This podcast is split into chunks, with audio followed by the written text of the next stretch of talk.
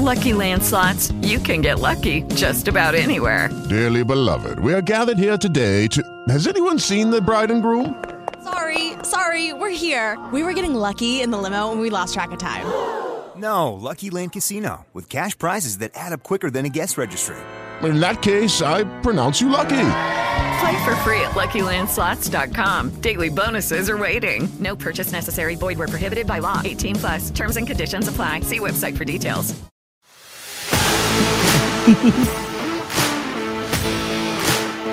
All right. He was in love too. There's nothing, what do you say? There is nothing more than 100 men. No, there's nothing that 100 men or more could ever do. Now that it's not African American month, let me tell you that my number one most hated song is Africa. Well, white dude sung it. Yeah. So that's probably why I hate it. It has nothing to do with black people.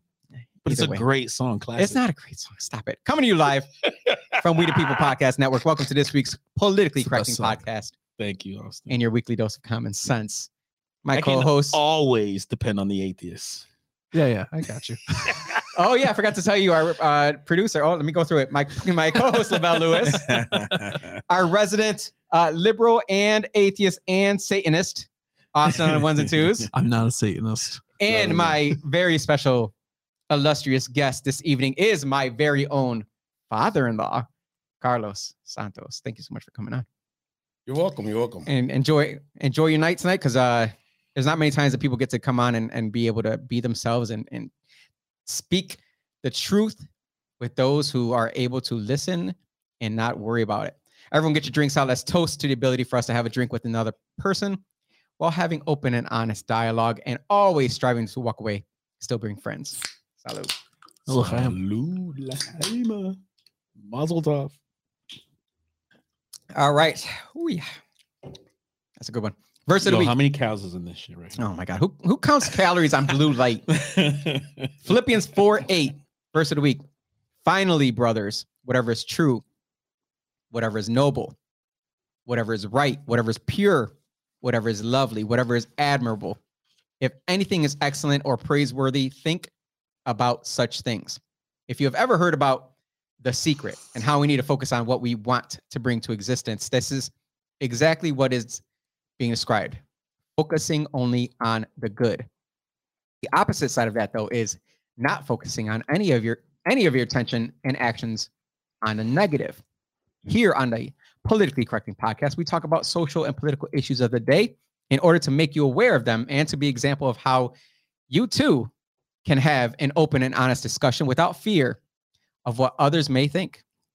You all have seen that the media has attacked me, have attacked the podcast, but yet we are still here and we have yet to be canceled. Why? Because they are focused on the negative while we focus on bringing light to darkness. So keep shining, everyone, because you're fearless. If you are listening to this, you too should feel confident in speaking up always. Why? Because as long as you focus on what is true, noble, right, pure, lovely, admirable, and anything excellent or praiseworthy, the world will open up and revolve around you, just like it revolves around me. Carlos, you're a preacher, so you must have loved that one. It was great. Good. Philippians 4:8 there. Different take on it. I first want to say... Aren't you special to have a father-in-law that is a preacher? I'm special to have a father-in-law. That too.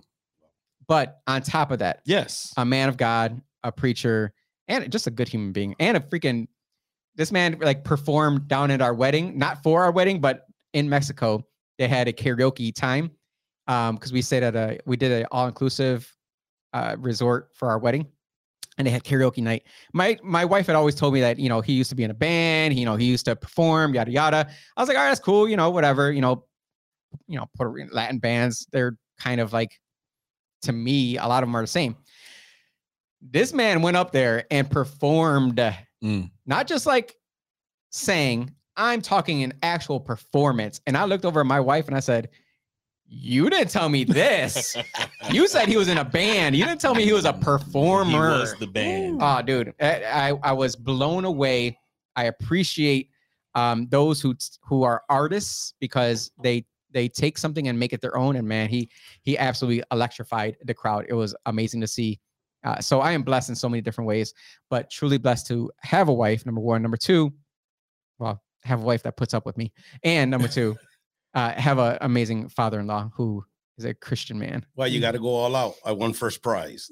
He did win first prize. First prize. I'm not sure what the actual prize was. Mm. Whoa.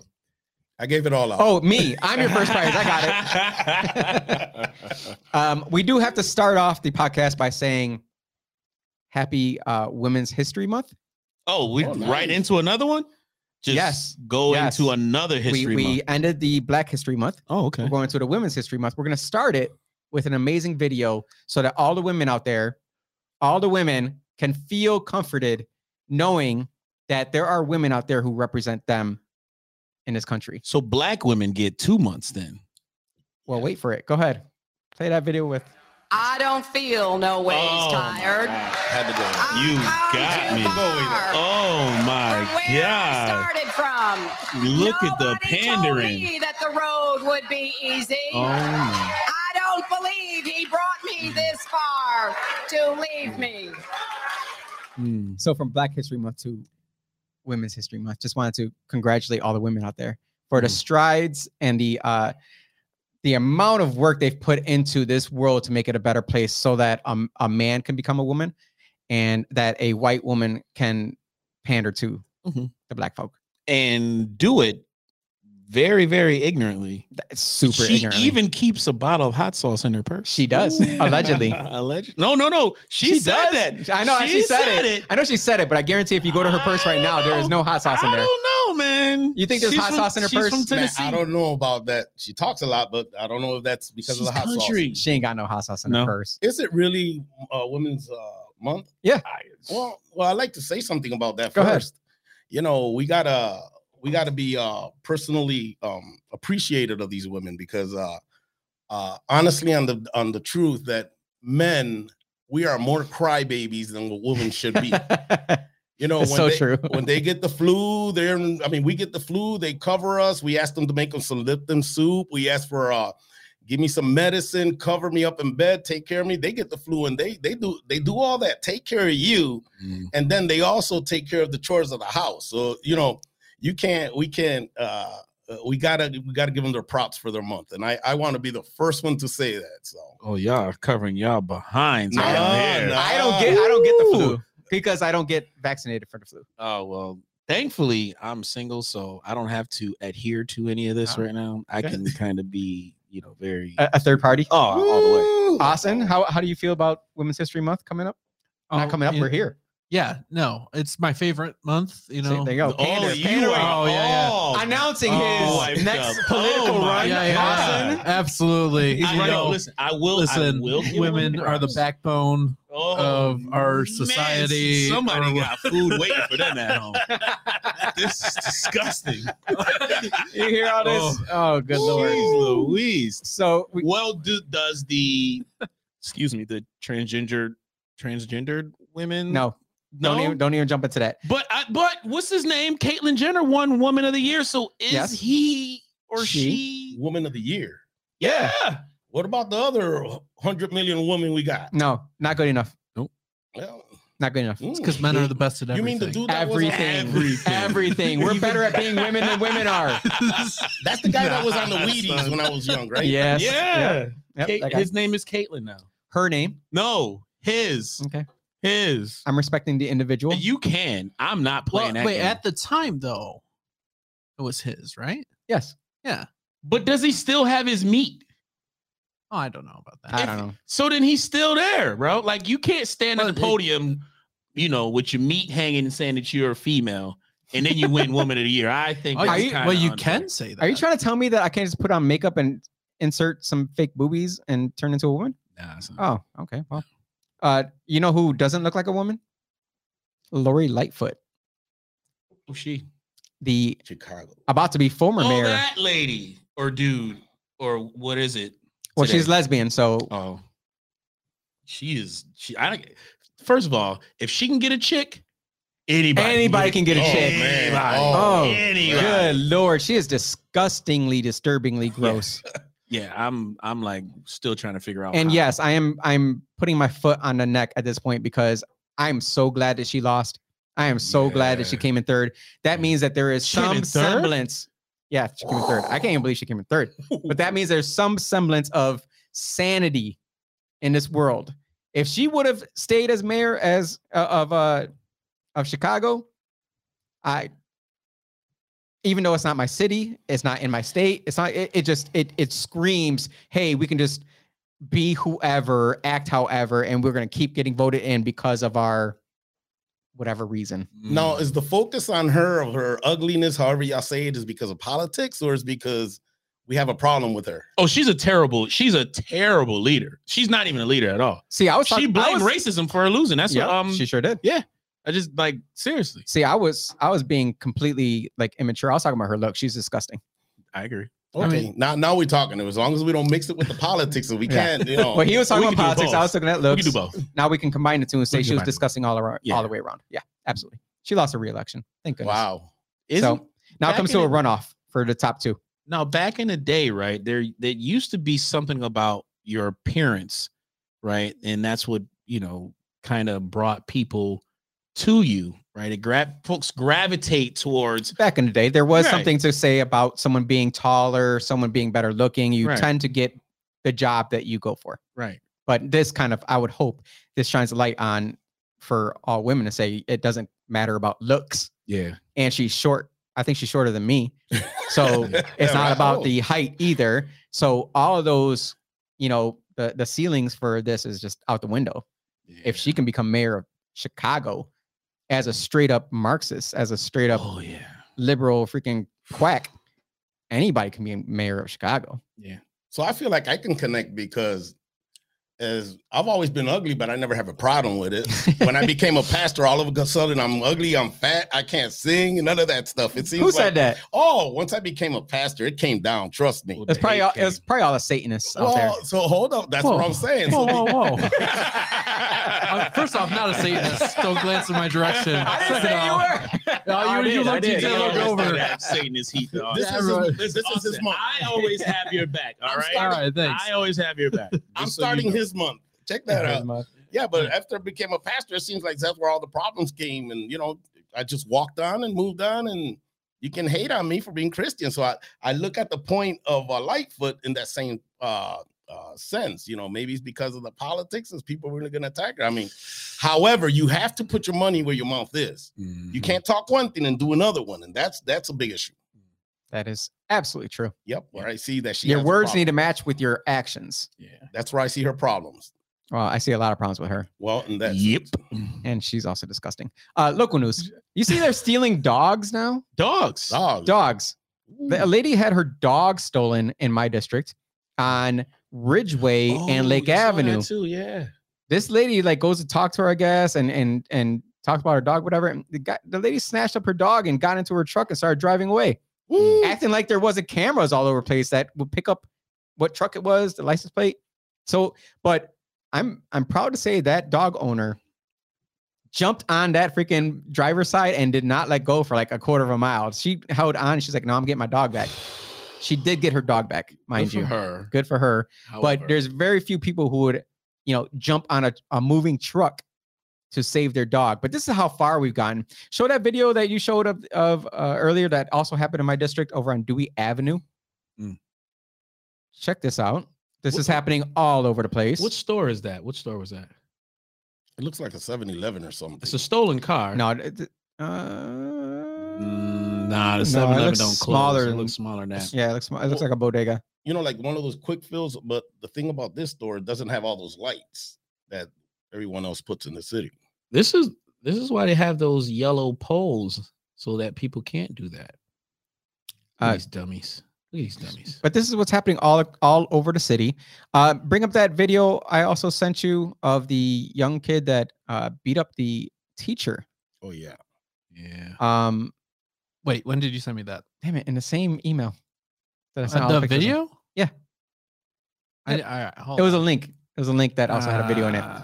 This kid had his Nintendo Switch. Oh yeah. Stolen or not stolen? I'm sorry. Taken by the teacher. Yeah.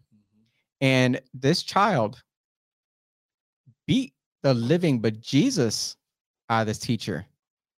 Yeah. It was crazy. It wasn't in Rochester, thank God. Well, maybe dude was like on the final level of Mario Kart, and he tried, and he was almost through Star World, and then... I appreciate, you know, being the antagonist here, but... but... He, oh my goodness, if we can pull up that or put it into the comment section so that everybody that's in, oh, we can pull it up here. Yep, that one right there. Is everybody able to see this? She's walking away with it. Yo, oh. This dude is crazy. Not just that. Oh. Look at everybody. Look at everybody. Touch my Sorry, I switch. Just restarted. So, okay, so everybody can see it? Yeah. Yep, I was almost about to be. But look at everybody Bowser. Around just watching. The only there's a man back there, and this young lady goes there, tries to stop him. Look at him. Dude. Haymakers. Look at a guy. Yo, he's just walking. It's like a Marine that's just chilling. Dude, come on, man. Dude, stop. That's a fullback and a halfback. He yelling systemic racism and injustice, opportunity, and my grandma picked. That's what's happening to teachers. That's just in this country. Bro. That's bad. I'll be out in half hour. 17-year-old. Oh yeah. Oh. Look at him. Felony aggravated assault. He's gonna cry in court. I didn't mean it. The parents are gonna say he was such a good boy. He was just playing Zelda, and she just stopped. Zelda. But that's what's happening all across this freaking country. How do you feel about that as a pastor, especially a pastor that your church is in the middle of it all? How do you feel about seeing something like that? And where do you see where we as a city can try to combat that? I know that the city is trying to work with these kind of situations, but these kids are starting to, the first person that should show respect and awe is the parents. And years ago, I remember when the courts turned over a decision where if a parent was to spank a kid, the parent goes to jail. And this, I'm talking probably 24 years ago or something like that. I was the last generation of kid spanking. You got the last whooping? I was the very last one. Bro, I think you probably went into it. You had to cross that line. Well, I had my parents on, and my dad straight up said, I whooped that ass. Yeah, I was about to say. My dad said, I whooped that ass. Yeah, he did. Well, I can't talk much about them. I got bailed out by my dad just so he could whoop me. Oh, yeah. Man. Oh, yeah. Oh, yeah. But do you think that's happening with these kids? Do you think that these kids are getting butt whoopings? They're not getting them. They're not getting them. First of all, the parents, they're getting like all this kind of help. The parents are disfocused on their kids. I mean, schools became a babysitter. Then you got a lot of parents who try to work and they can't because of their kids. So there's a lot of things that the programs that come and involve where the mom is not having much time with the kids. So when a mom at home has a kid at home and sees the changes and starts punishing them and stuff, they can report this and get in trouble.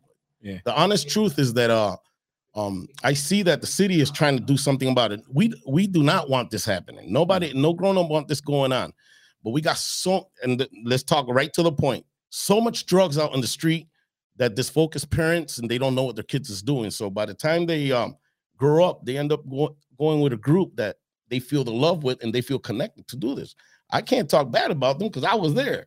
I was one of them. I turned into 23 years of cocaine heroin use, and but I found my time and I picked it up. It'll be 23 years the 23rd of this month. That's my celebration. Congratulations. But these kids are actually going through that now. The more hanging out that's going on, they're taking power from the police officers to be able to break up groups, being able to correct kids in the street. Yeah, we had some problems in the streets with police officers, and some of them, and trust me when I tell you, I mean, I felt before being unfair to what happened with me with any police officer, but at the same time, not all of them are the same. So because a few of bad ones are the powers taking on, these kids are going at it because they know today. The thing is that they know that they're covered. Yeah, they're not going to get in trouble. Look at the kid in Spencerport. Anne-Marie is absolutely right. This happened locally here where this young young baby here. He's saying it's another dude. It wasn't me. It was another dude. And someone just recording it, laughing like it's not. Watch what this is a grown man here. Whoa. poor kid. Can you imagine that child? Yo, no lie. To be the father of the young child, and then the recourse of going through the school, and the school is going to hit you with so many. Well, we talked to the parents. We reached out to the parents. Yep. How we do things here. We mediate between the parents and the students. All right. We try and get to the bottom of the situation. And then we look for a resolution. Yep. And they can't give them out of school suspension anymore because every kid must pass. No. That was a Republican law, mind you. That was George Bush that put in, No Child Left Behind. Right. Thanks, G-Dub. Yeah. Yep. The one guy who we allowed to sign off on anything educational was this guy. The one who said, fool me once, shame on you. Fool me. You fooled me, you can't fool me again. We let that guy do that. But I would prefer a president who forgets his sentence and still can kind of finish it to a president who just can't even put together a sentence at all. They both need to go. Or a senator, the one that got freaking voted in down in Pennsylvania, Fetterman. Remember him? Fetterman, the what? Munster. Yeah. He liked the Munster. Yeah. Yeah. He got checked into a mental hospital. Because he has mental issues now. But didn't they say that before, Dr. Oz? He had a stroke. So he had physical issues. Yeah. And now he has mental issues. Now, just think of this. All right. Think about this. If I were to go through some medical trauma and I were still in politics, and my wife, Edna, comes in and says, oh, he's still good. He could still run. Wouldn't you at some point be like, maybe he should focus on his health? Well, that is similar to what, President Woodrow Wilson or McKinley? One of those presidents was pretty much a vegetable. And the wife was, in the room with him, pretty much acting as president, saying he's still alive, but he really wasn't. So this is the problem that I see is that in politics, and I see this from the inside as well, it's all about power. And it's like, we don't care if you are a vegetable. We don't care if you're in a mental institute because I don't want to say suicidal because I have no idea how Fetterman is actually feeling on the inside. He's just going through some mental issues, which is tough because in my world as a military veteran, we know now that mental health is very, very, it's an important issue. Before it was drink water, drive on. That was everything. Drink water, drive on. No one cares. You're not paid to think. You're not paid to freaking, worry. You're not paid to be concerned. You're paid to fight the enemy. That's it. Yeah. Andre said Fetterman checked himself in for clinical depression, which stemmed from his stroke. Thank you, Andre. Clinical depression. That's serious. Clinical depression is very serious. And yet his wife went on vacation with the kids. It didn't happen overnight though. You were depressed. No. You were depressed while you were campaigning. They promised us that he was fine and that as time went along, he would get better. Who are you believing at this time? Nobody. No. Oh, it's the answer is nobody. I'm believing my eyes. I'm looking at the guy and I can see that guy cannot. Eagles are better than the Eagles. Yeah. Have we not been living these days about on lies? Yeah. I mean, what makes the difference? I'm going back to these kids. You want to speak truth? Let's speak truth. See, we all depend a lot on the government. The government depends a lot on prayers. We don't. Churches. Not all of us. They depend a lot on prayers, and we all depend on prayers. Here's the situation.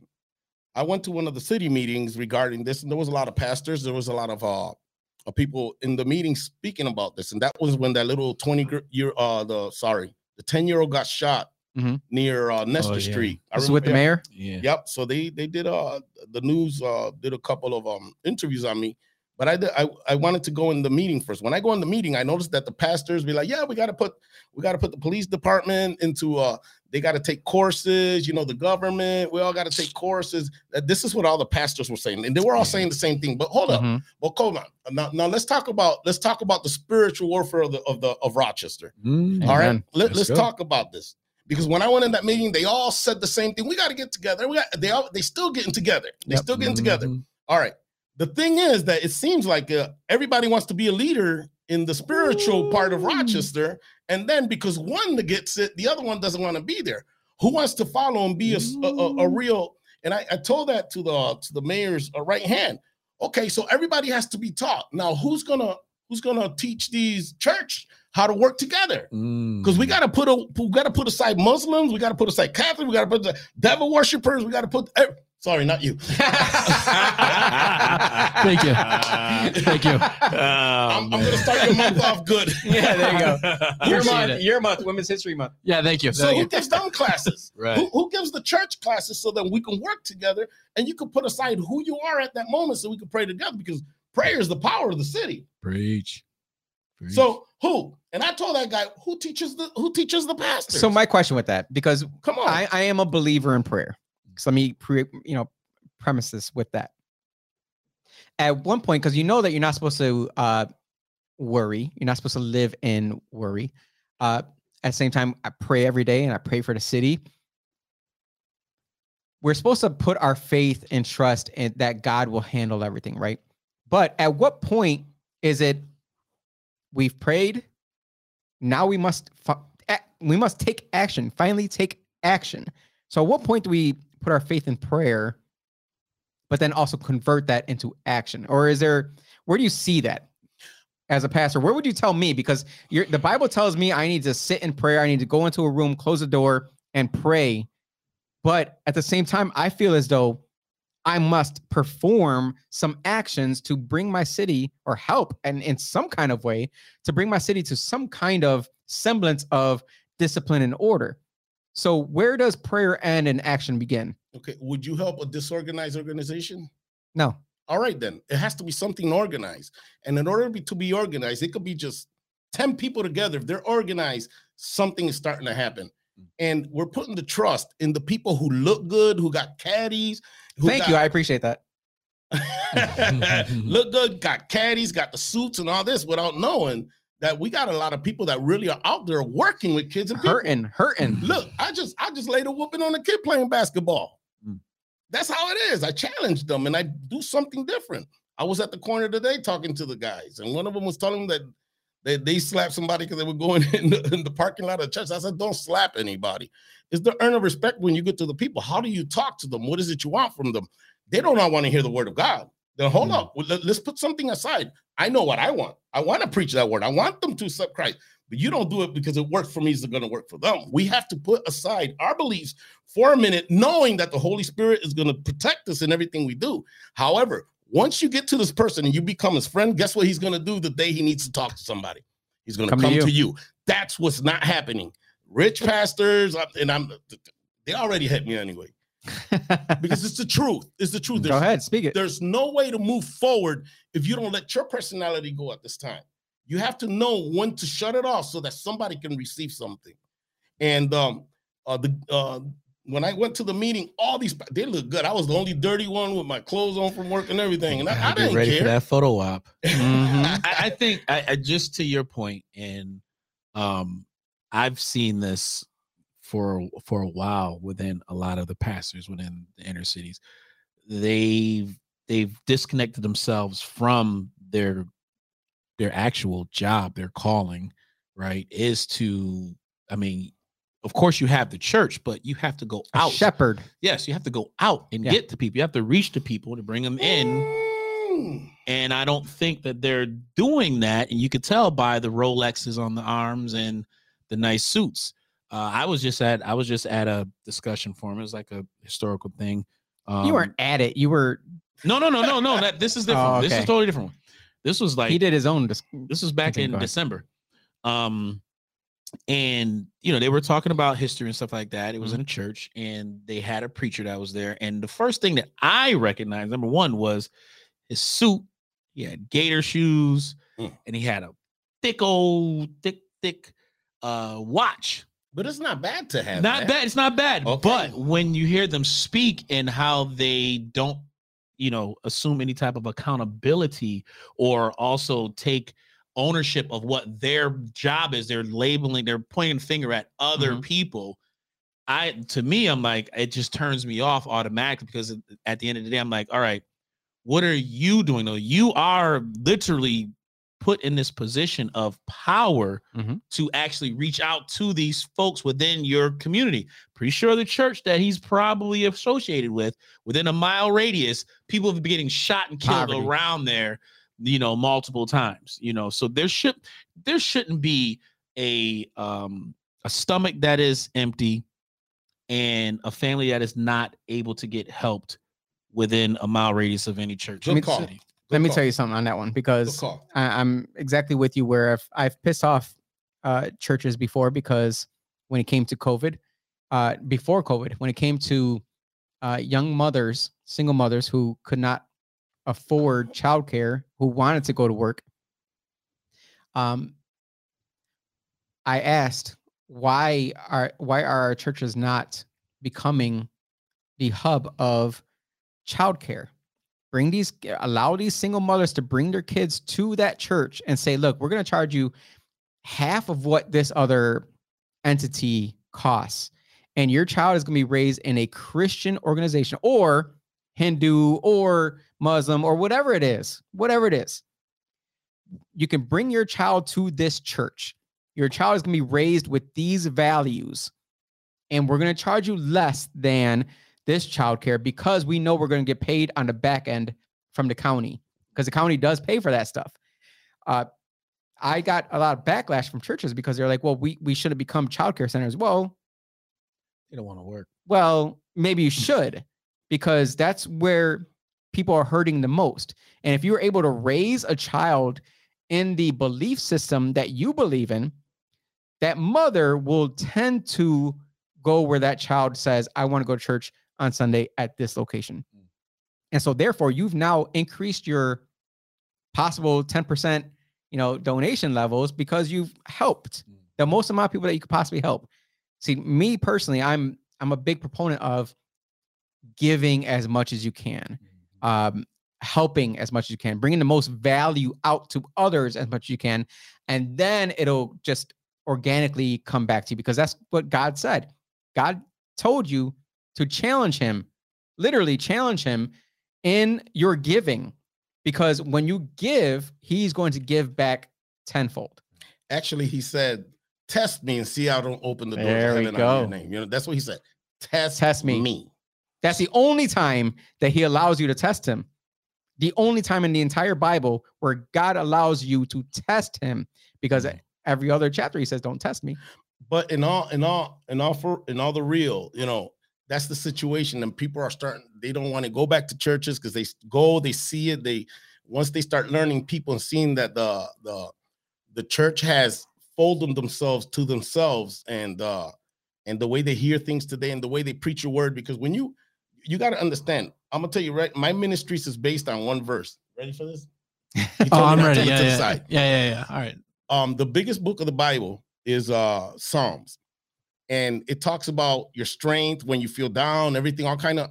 It's a good book of counseling, but it finishes off with one verse. At the last one is chapter 150 verse 6 says, "Everything that has breath shall worship God," and this is where it goes on. The church believes that anybody under sin cannot worship God. Well, I want to tell you about me. March 23rd, 2000. I was coked up for 4 nights without sleeping. 3 in the morning, I started crying and praying, and I could feel the voice saying, you can't worship God in this condition. But I just kept pressing.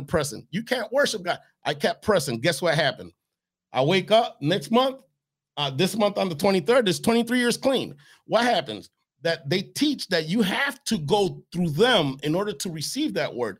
And that's not true. We all have the same right to go in front of God and ask for forgiveness. Right now, you probably don't go to church. You probably go to your worshiping, right? And I love it. I can't wait for Austin's response. We're going to have a Satanist on at some point. No, I am ready for the conversation because I love the conversation. So this is what happens. It doesn't matter who you are. You probably hate church and all that stuff. But the moment, and you could talk bad about pastors, the moment one of your kids that you love to the end, the moment he falls, cracks his head and blood comes out, what's the first thing comes out your mouth? Are you okay? Dear Lord. Oh, my God. Yeah. Oh, you know, you just come on, you see like, oh, my God. Yeah. You know, oh, my God is the first thing to come out. Yep. So, however, as much as you don't want to, when something happens, your mind automatically goes to the only person that they know that can do something about this. My job is to tighten that relationship with them with God. I don't care who you are, what you are, where you came from, what you did last night, what you're planning to do. At the moment is what it is. Pastors don't see that. Pastors has a law that this is what God wants, and that's it. I'm going to take it further than that. It's not just they believe that you can't, find God when you're sinning. They don't believe that God is our shepherd. We talked about this last week, where the one sheep, right? The one sheep that goes astray while 99 of them go on the path that they're supposed to go to, the shepherd is willing to give up the 99 to go for that one sheep that went astray. So as pastors, your job is to go after that one sheep. And the problem that I have that you brought up with the pastors that are, they have the nice suits, they have the gator shoes, they got the watch. Look, I get it. Everybody wants nice things. I'm not against it at all. So do I. And I believe that as a man of God, if you have been able to provide, God will provide back to you. But in this city, that's one of the first things I look at is the financials of the church. When me and your daughter first started dating, we went to different churches. My first thing was, what's that church financials look like? How much are they giving back? That's what I wanted to see. How much are they taking from me and giving back to the community, around them? Come look at my books. Not just the people who go to that church, but the community around them. So if I gave, let's say, to make it even, $100, and they took $65, and they had paid out $20, that left $15 for the entire community. That's not right to me. Right. And I feel as though there's more to that. There's more nuances to that, because there's people that can take that in and also provide their own tithing to the community. Mm-hmm. And I think, what are your thoughts on tithing? Because my problem with tithing is that people feel as if they have to give it to a church, when to me, tithing could be any nonprofit, anything that gives back to the people, which brings them towards the belief of God. Well, if let's say you came to my church, you liked it, you spent a couple months, you'd be like, I want to be a member of this church. Mm-hmm. If you sign the dotted line and one of the rules is we tithe here, then you should tithe to the church. It's up to the church to do what it has to do. They got to pay the bills. I get that. Mm-hmm. And but there's a lot of churches out there who they give out, they give they do their own festivals. They bring kids. They give out food. I mean, I could have had any store in Rochester to put our store, our gift shop. I put it on Clinton Avenue, and we talked about this. I put it there because that's where I'm mostly needed. I have my church in the back. So as far as tithing, if you belong to a club and you signed it, then you got to abide by that. Now, if you don't tithe, then that's where you're breaking your promise, and it becomes a sin. Now, if it doesn't say you have to tithe, now as far as me, a person should have his place, his home, his house. Everything should be in his place. Why give when your kids are hungry or something like that? Mm. However, why do we find ourselves in this situation in the first place? So when I had nothing, I gave from my heart. When I had nothing, I gave from my heart. Today, man, I came with nothing. I'll tell you, my daughters lived through that bad life with me. And yet I got the best daughters and the most prettiest girls in the world. And I'll tell you that they're successful. They're successful. Why? Because there were certain things that as a father, I would not permit of them. So talk about that, because Edna talks about that all the time. Oh, how did you raise them as daughters? Well, what were your laws, your rules? We don't want to get away from that tithing thing. I was young too, and I knew I was a good. I come from a family where my dad was a woman's man. My dad had some word, boy. Mm. My dad, he was a singer. He was constantly singing. He had girls. My father, woo, that was Jody right there. But I seen that, and when you really love your kids, there's a certain protection that you use of what you have to keep it against them. So I was very strict because two things. One is that I knew how it worked, how everything was working, especially at my time. We say today was bad. Back in that time, I say it was bad. I know how things work, but at the same time, I used to get high too, you know, and I didn't want to have to worry about my girls. So I made sure that they stay off of all this playing around and other stuff. However, it was great because they did good. I used to tell them things like, listen to this. I want to hear this. I used to, but see, those, shout out to Jen Nardone. You see that comment right there? Take a look real quick at that comment that Jen Nardone just put. Who put? Jen says, I need a better relationship with God. That's huge right there. That's big. I'm glad. Huge. Yeah, yeah. So I know Jen. I went to high school with Jen. This is not calling out Jen. This is amazing to see that someone feels that way. So somebody feels that way. They go to church, then all of a sudden they don't want to go no more because the church did their certain things that they do. Mm-hmm. You have to be free. Be yourself.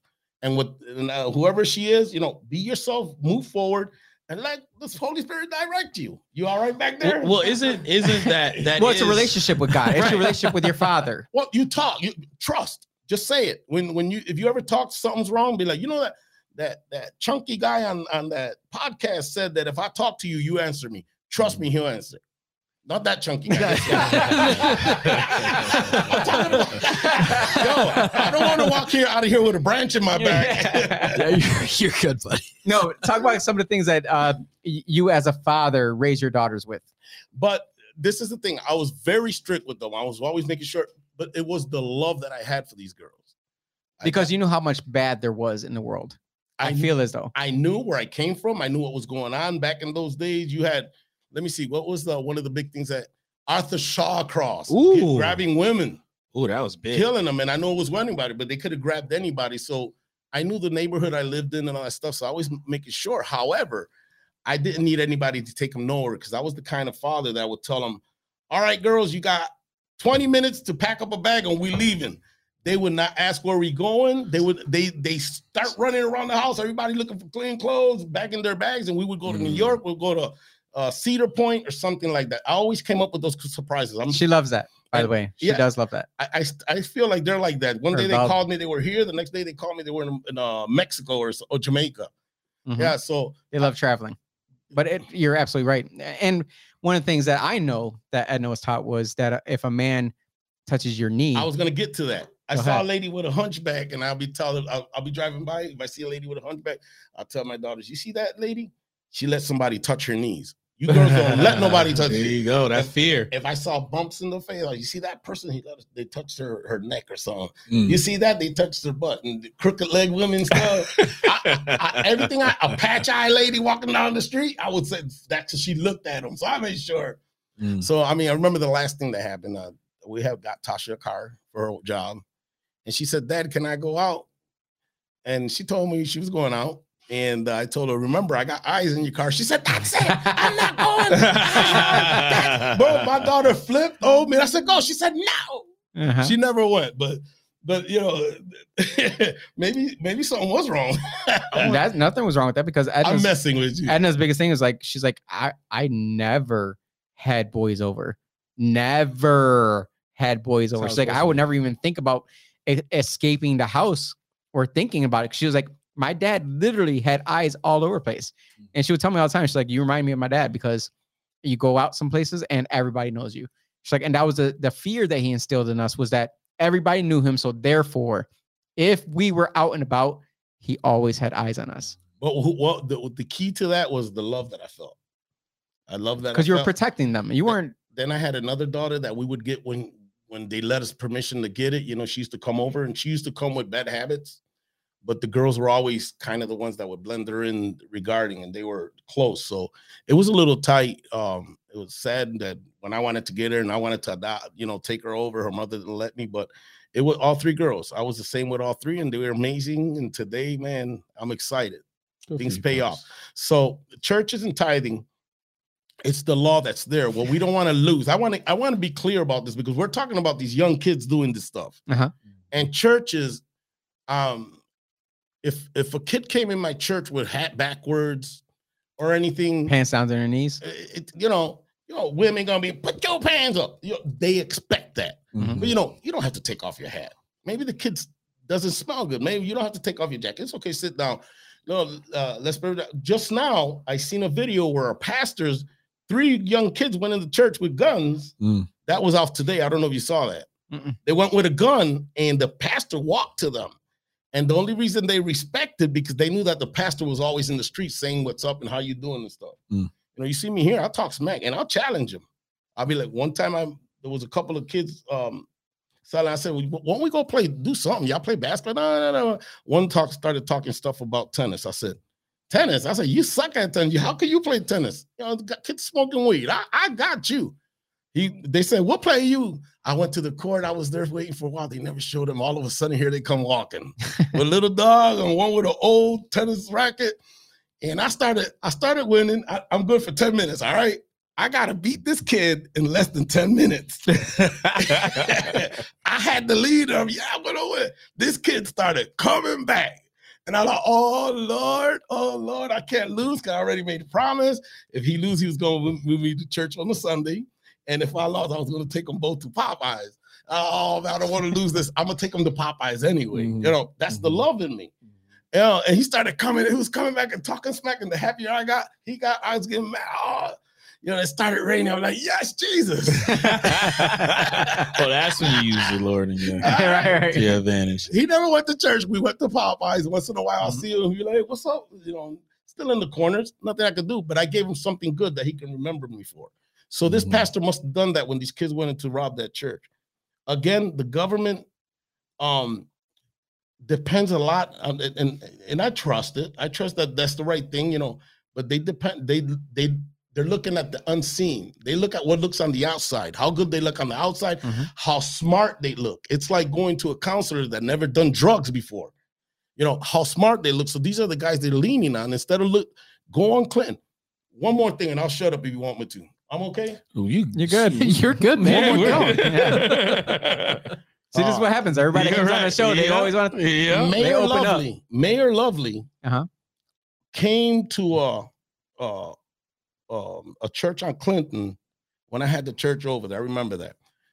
Churches had different things. You see 2 pastors, 3. And Mayor Lovely had something on Clinton. Boy, there was no place to park. And one pastor, me and my wife standing at the door, one pastor came out the pickup truck and he shut the door and told his wife, hurry up.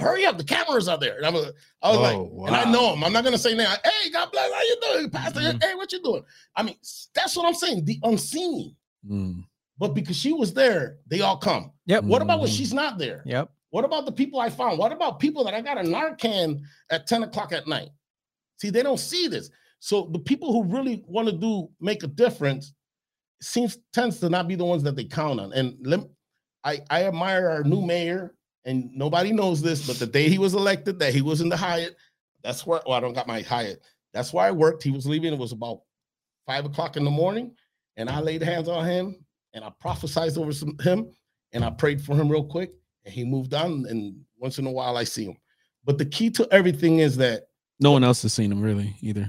The love of wanting to make something happen with change.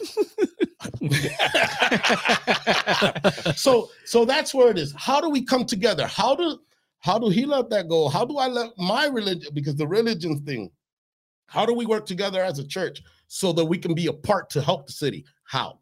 That's values. I already told you. So speaking of values, talk to me. Let's talk about the legalization of cannabis. How do you feel about that? It's okay. I mean, it's just like beer. Beer back in the days was illegal. Uh-huh. They made it legal. I mean, everybody has to know the responsibility and what they can consume and not get stupid. However, people going to McDonald's and see somebody all high and you ordering food for somebody who's high and eating the fries and stuff, that kind of things. But that if they legalize it, hey. But do you not see that it's weird that they're legalizing cannabis while banning menthol cigarettes? Yeah, it's weird. At the same time, I remember when Obama put that to vote, they closed the doors and they didn't ask the public to vote. So I believe that if the public is the one that's going to go through this, everybody in the United States should have had a vote, a word to vote on that. You're not going to solve, like, this is a New York law, by the way. It's not a federal law. This is Governor Hochul. Yes, this is government overstepping their boundaries and trying to pretty much, dictate what a person can and can't do. I honestly don't even understand what they're expecting to fix with this. They said they're going to get hooked on menthol. Is that what they're saying they're going to do? Cancer. It's probably cancer. But flavored cigarettes. Maybe that's the issue. But then the reservations is about to go crazy. Right. They about to get paid. So we're going to enrich the Seneca is going to be going crazy. Seneca cigarettes is about to go through the roof. They already are. Go buy stock in Seneca if you can. Are they publicly traded? I don't know. They should. They should go public. But that's my problem with the legalization of cannabis is that if we're going to legalize cannabis, which is, hey, do what you want with your own body. To me, I do lean towards libertarianism, where it's like, do what you want, because as long as it doesn't affect me, I don't care, because you have to answer to your own higher self, let's just say. Cannabis, fine, cool, have at it.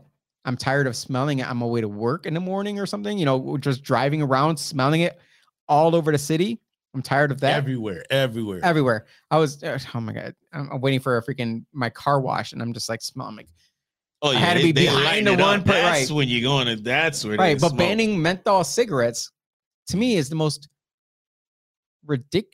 I don't even comprehend what the mentality behind that is. And this is the problem with politics, is that how far removed are you from the real world where you're going to ban menthol cigarettes, but I can be driving around next to someone that's smoking a freaking pipe or smoking a blunt with kids in the vehicle, and that's okay.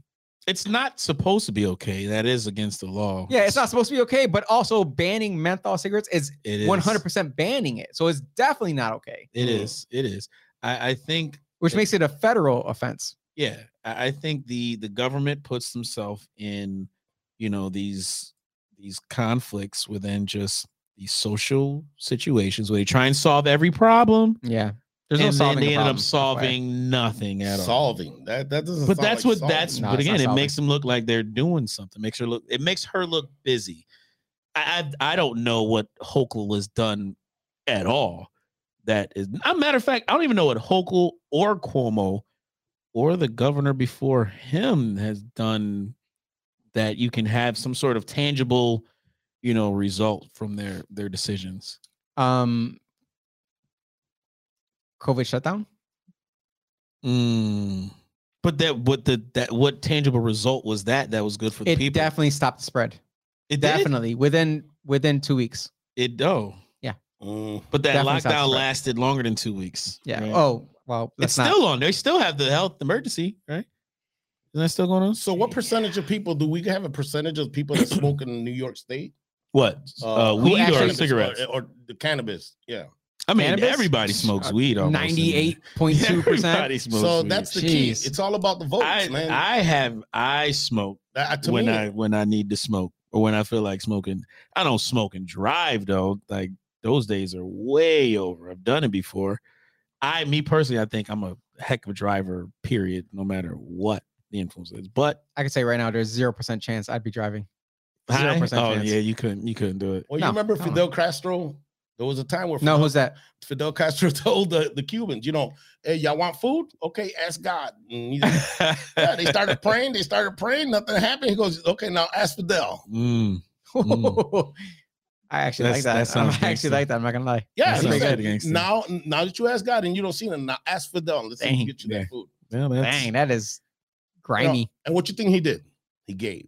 That's how he got to take over a lot of good stuff. Well, we're definitely not going to uplift Fidel Castro. No, of course not. That sounds like an awesome thing to do right there. We can look at the numbers. Well, hey, whoa.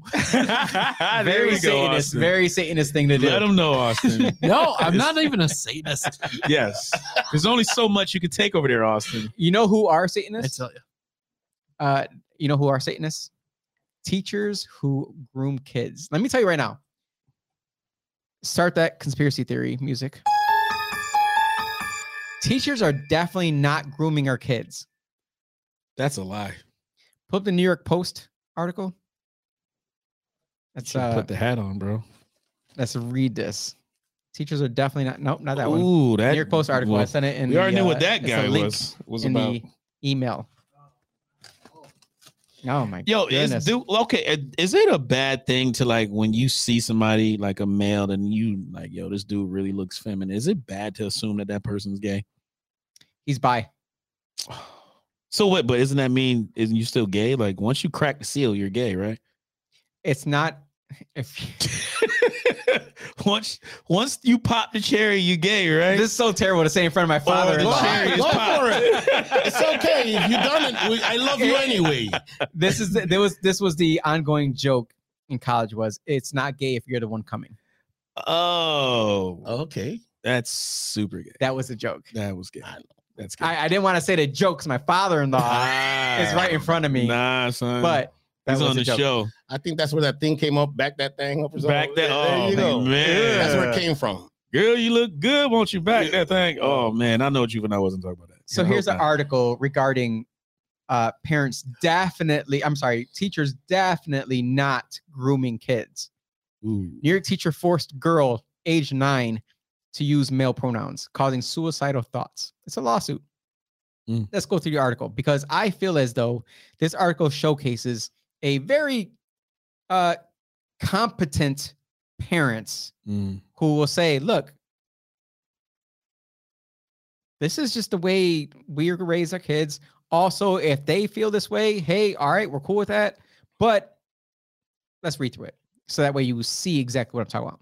A Long Island teacher forced, in quotes, a 5th grader girl to go by a male name and pronouns, confusing the child so much that she had suicidal thoughts. A lawsuit alleges. Allegedly.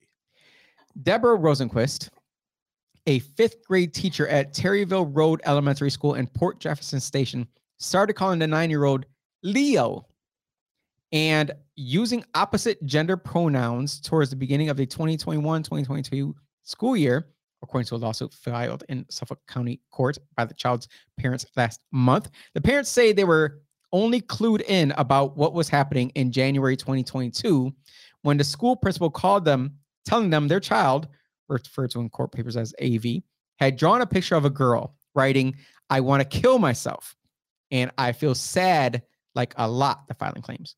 The principal also informed the parents that AV had even met with the school psychologist, telling the mental health worker that she was confused about her gender identity, the court papers say. Despite Rosenquist, aged 62, having referred to the student for months at that point as Leo, it was only during the January 27, 2022 call that the parents were asked for the first time if this name was okay, the suit claims. That's the teacher right there with the colored hair. Mm-mm-mm. The parents were supportive, as long as it was AV, the name that they used, who had requested the name change. That's what the parents said. As long as it's that child, as long as my child requested that name change, I'm fine, whatever. But they had doubts she had asked to be called Leo to identify as a boy. In the past, she had been called that by a friend, but in reference to her astrological sign. AV's parents also became concerned when they saw complaints against Rosenquist on Facebook. So the teacher had complaints from other parents on Facebook where they saw complaints against Rosenquist on Facebook, claiming the teacher had been reported for abuse, but that the school district had done nothing about it because she was tenured, the suit alleges. During a deeper dig into the social media comments, the parents found that Rosenquist didn't follow the school curriculum and taught her students about transgender people and told kids to, quote unquote, try being gay or try going by the opposite gender, the suit claims. The educator even made her own LGBTQ plus book called I Am Neither for her 9 and 10-year-old students and assigned a book called When Aiden Becomes a Brother. We can continue going on after this, but... That's gross. This is gross. We can sit here and say that teachers aren't grooming our kids. But those parents had a very sane reaction. right? Mm-hmm. They aren't parents that are super conservative that said, we teach our kids about Christian values and there's no way, but no parent said, look, if my child decides to go by that, fine, whatever. But the teacher forced it upon the child. A grown ass teacher forced it upon the child. Do you think this teacher has a gay pride flag hanging in their room? 100%. Isn't that, first of all, that's a super red flag, because that flag itself represents someone's sexual orientation. Like, you are letting everyone know that you prefer to have sex one way. Preference. That's your preference. So what are you telling a kid? Like, a kid goes in, instead of seeing an American flag, which it's pride over the country, you're seeing a gay pride flag, which is pride over what you like to do in your own bedroom. So it is, to me, it's like it's promoting a sexual act. And I think that is where grooming comes into place, because it's not like these kids don't know what this flag represents now at this point in time.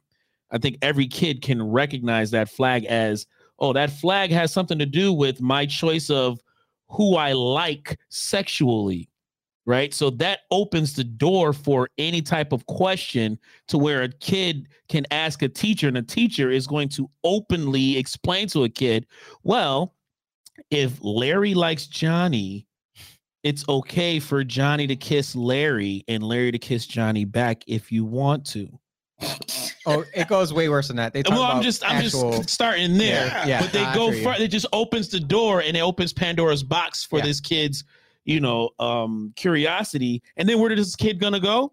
Well, this kid probably has a cell phone, a tablet, or access to some sort of computer. He's going to just type in Larry likes Johnny, and then all of a sudden Pornhub comes up, and before you know it, you got a whole nother problem on your hands. That's grooming.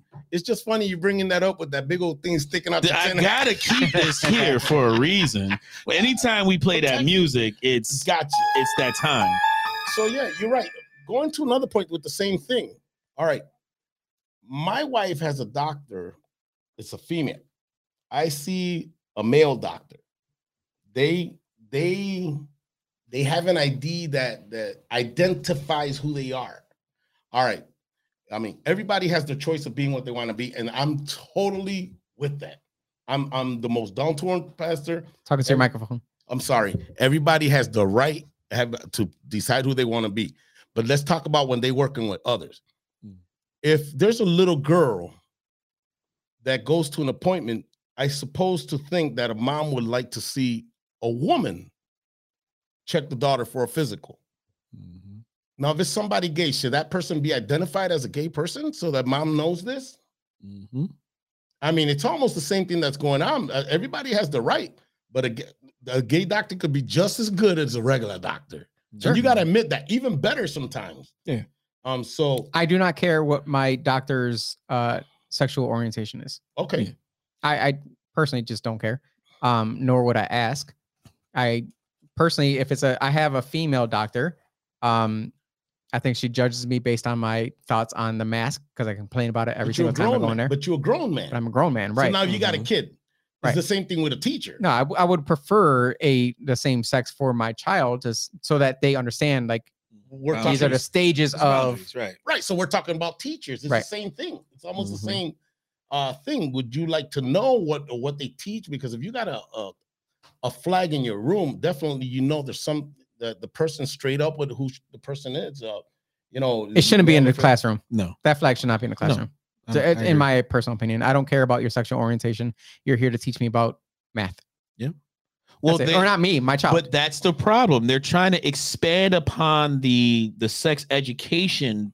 But having a blue line flag, they would get fired. Yeah. See, so it's got to be a fair ball game. Yeah. Just don't have any flags. How about that? No. The American flag is the only flag they're allowed. But that's what, when I was growing up, when I was going to school, Satanist flag. and starting out, and from first grade all the way up all the way up until we stopped saying the Pledge of Allegiance within schools, that was the start of the day. And it was a reason. The reason is to, of course, you have to have pride within your country. If you're going to have a strong country, the people have to be prideful where they come from.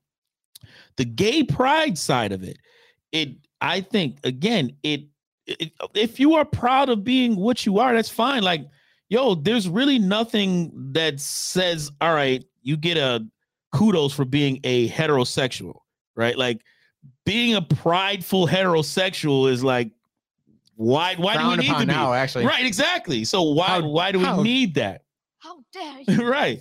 But now they found a way to infiltrate just our own common sense at a young age, to where when these kids become adults, grown, their ability to kind of to see what's important as far as reproduction, right? Making more humans, keeping the overall population growing, bro. Like, well, I mean, there's the local guy who got in trouble recently. Speaking to the chat there, I have reached out to that gentleman who is the local chapter person. Vicky, I believe, was the one who commented on. Yep. Chapters Gays Against Groomers. I have reached out to that person. I've constantly tried getting that person on the podcast.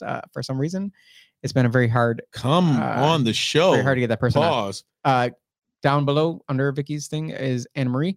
Usually, the mother goes in with the child at the doctor. Well, at a certain age, the doctor asks the parent to leave the room as they talk to their child, their 13-year-old child. Yep.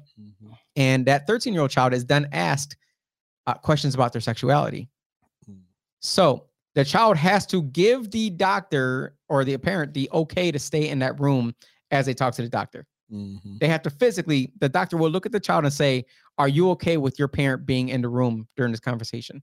How do we get to that? Who came down with that decision? You know who that ruling? The same people that Malcolm X said should not be listened to or followed. Who Malcolm X's family is actually suing for $100 million for wrongful death. They should be suing for more. I believe so as well.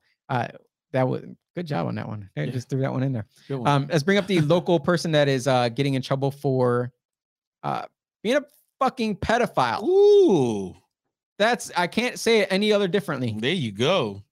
This dude, Jimmy. Yeah. Look. Substitute? Yeah. I can't understand how. Aaron says she ain't leaving the room. Her kid 15. Right. She ain't with that. This was a Rush Henrietta substitute sent sexually explicit messages via Instagram DM to a 16-year-old student. Well, teachers been banging students for quite a long time on the low. They've been doing it nonstop. Right. So even within my own kid's school, not too long ago, like maybe 5 years ago, this teacher, she looked squeaky clean.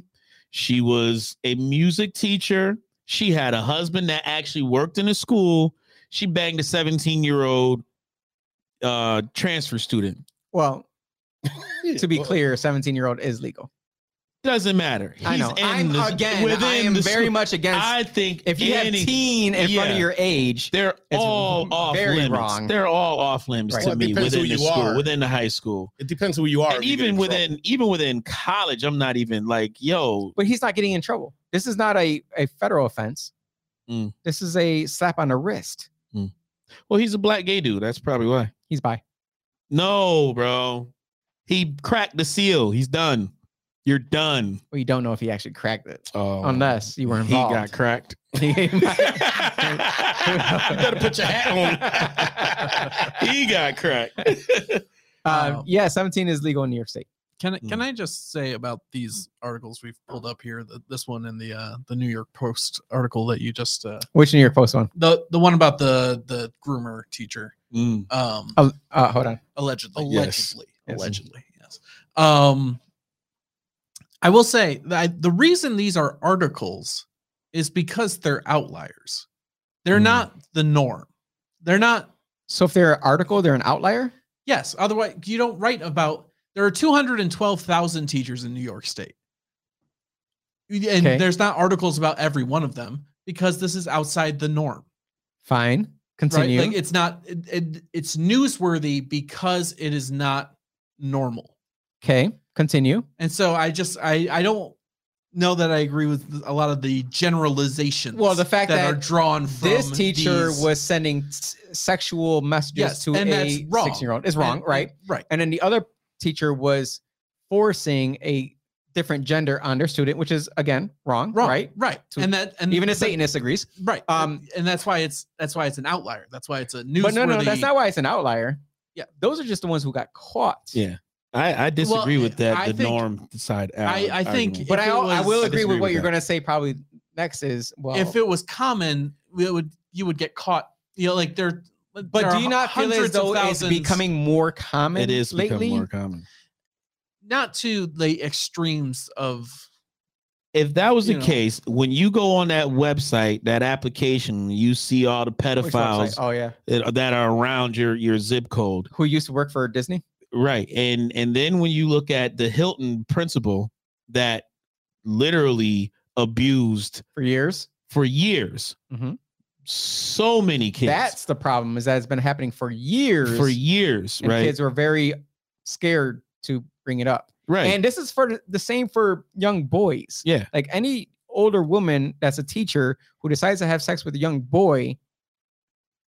That's disgusting. Just depends on what.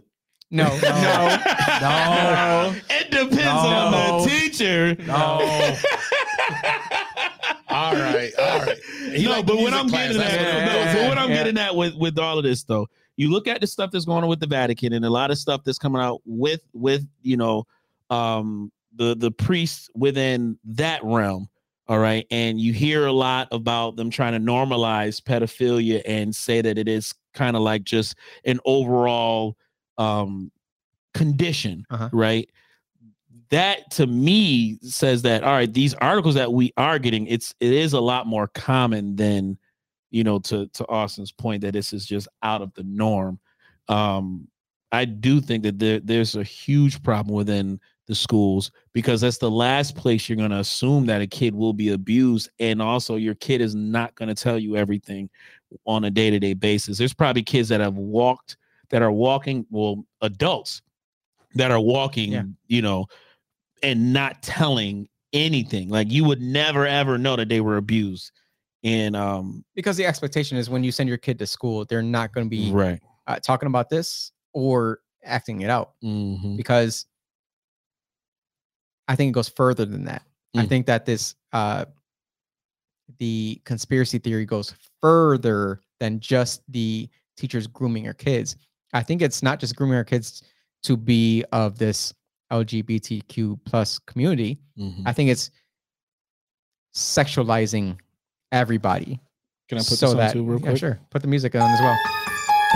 It's just sexualizing our children at a certain age to the point where they grow up to be very sexual in nature. Let's bring up the last months, because it's the real quick before we do African-American History Month. Before we do, go ahead. I got the hat on. In the meantime, go ahead, bring up that. I do think the people who control our media, who put this stuff out there, this is a diversion to keep everybody away from that Charlotte's Web in Washington, those people, those elites who are connected to Epstein, and all those folks who we're waiting for this list to come out. Ooh. That have been accused of dealing with Epstein, these high-profile people. You're sending folks a different way so that they won't keep asking questions to Bill Gates, who's squirming in his chair about his relationship with Epstein. He's not squirming. Well, we had dinner, and it was a conversation, and that's all it was. And, and it was just that. Lies. You hear this? Just lies. I heard that. I did want to clear something up. He did say the Vatican talking about pedophiles and all that. I want to correct that. It's not only the. It's not oh, only not only the them. No, I Vatican. No. I only say that first because they are up there as far as it's everywhere you see religion too. Yes, but they have been paying out and non-religion. They've been paying out millions in lawsuit money. That's the only one that has been talked about. But we go all the way down to the Baptist preacher, or the deacon, or those folks within just the Christian portion of the churches. Yes. They have been doing it ever since way back in the day. So, no, I'm not letting anybody off the hook. And talking about pedophiles, I was in prison from 2007, 2009. I was in a federal prison. Nowadays, those pedophiles don't get their own rooms. They're not locked up apart and everything. They walk within everybody, and you can't touch them. Ooh. Yeah, can't touch them. You can't. Well, so they're gonna find a way. I was there. They're okay. They walk like nothing. They give classes, and all they gotta do is say, everybody's a prisoner. Identify as a woman and go to women's prison. Well, in that case, back in the days, they used to chop their fingers off and all that stuff. Oh, back in the days, a pedophile really got it bad. Yeah, shanked them up. They really got shook, but that doesn't. You don't see that anymore. They got the. What I was speaking about before, what was like sexualizing children in general, the NAACP presidential award winner. Oh God, Dwayne Wade, what a sellout! Gabriel Union, he's such a. How in the world? I'm asking you as the person who represents all black people in the entire country. How did you allow your NAACP to give them the presidential award for what? I want to know for what. What did they earn? How did they earn the presidential award from the NAACP?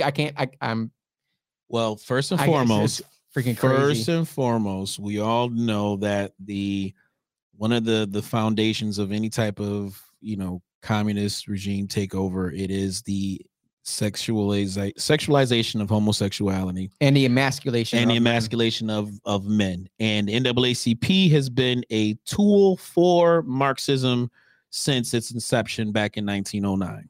Allegedly, it's not allegedly. Their president was W.E.B. Du Bois, who was a admitted communist.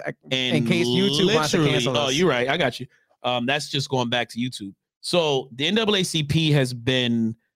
Their job has been to dismantle the traditional values of the African Americans since that time. And this right here is pretty much the cherry on top. They have successfully destroyed what it means to be an African American male, alpha male, right? And our role within just society as, potential leaders for men.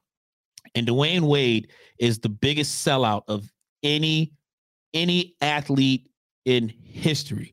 He's a sellout, and what he did to his ex-wife, pretty much painted her as a mental health nutcase to get full custody of these children. And this is what you do. You're like borderline ready to cut your. How old is this? How old is Zaire? They're them. Whatever his name is, he's not even 13 yet. I was gonna say 14 maybe. And you're already to cut his meat off like in next year. You know what I'm saying? So I have no respect for the NAACP. I definitely haven't had respect for them. They are a plant for whatever agenda is. For African Americans, whatever agenda it is for the country, everyone's looking at.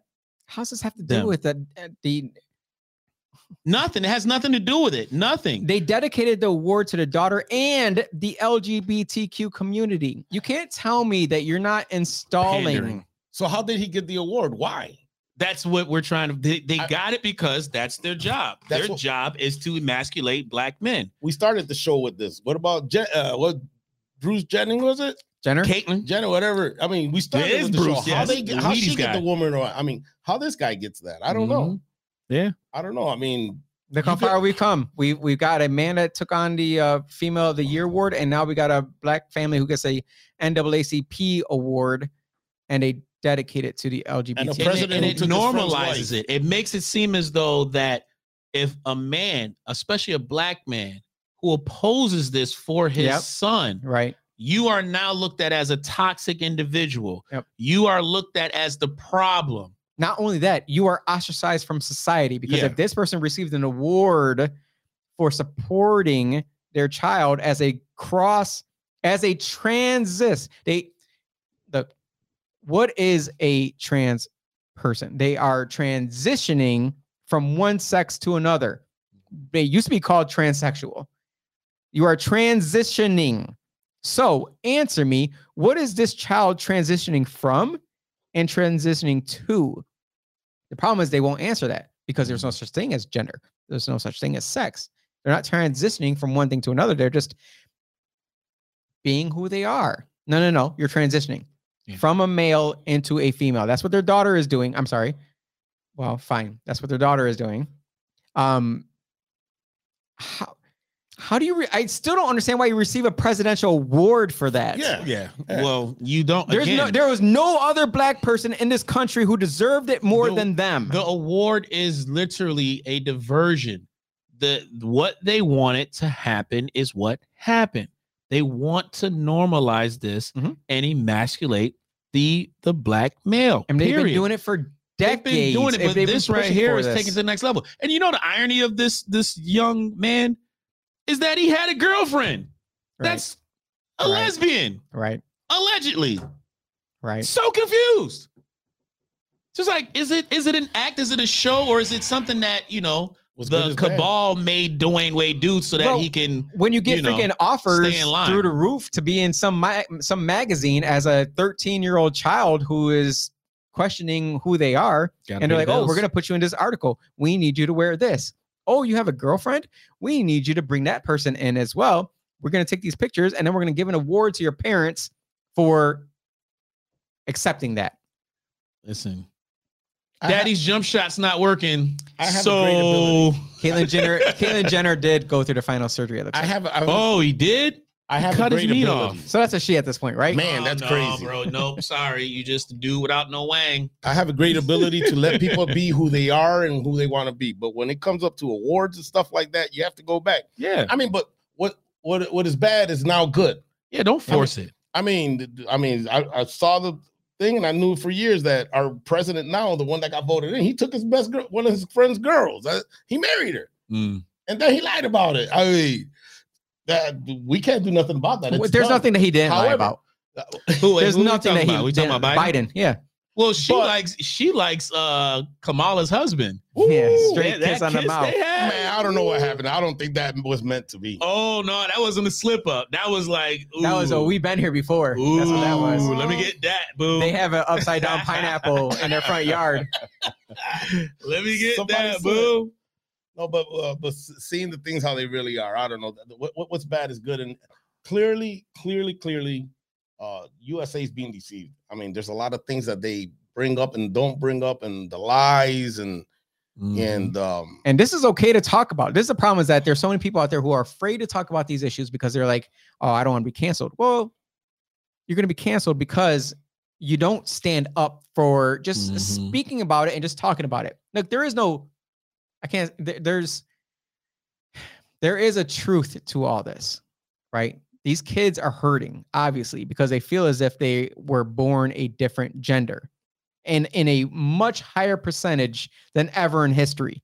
And you know what the number one group is that feels as if they were born a different gender? Females.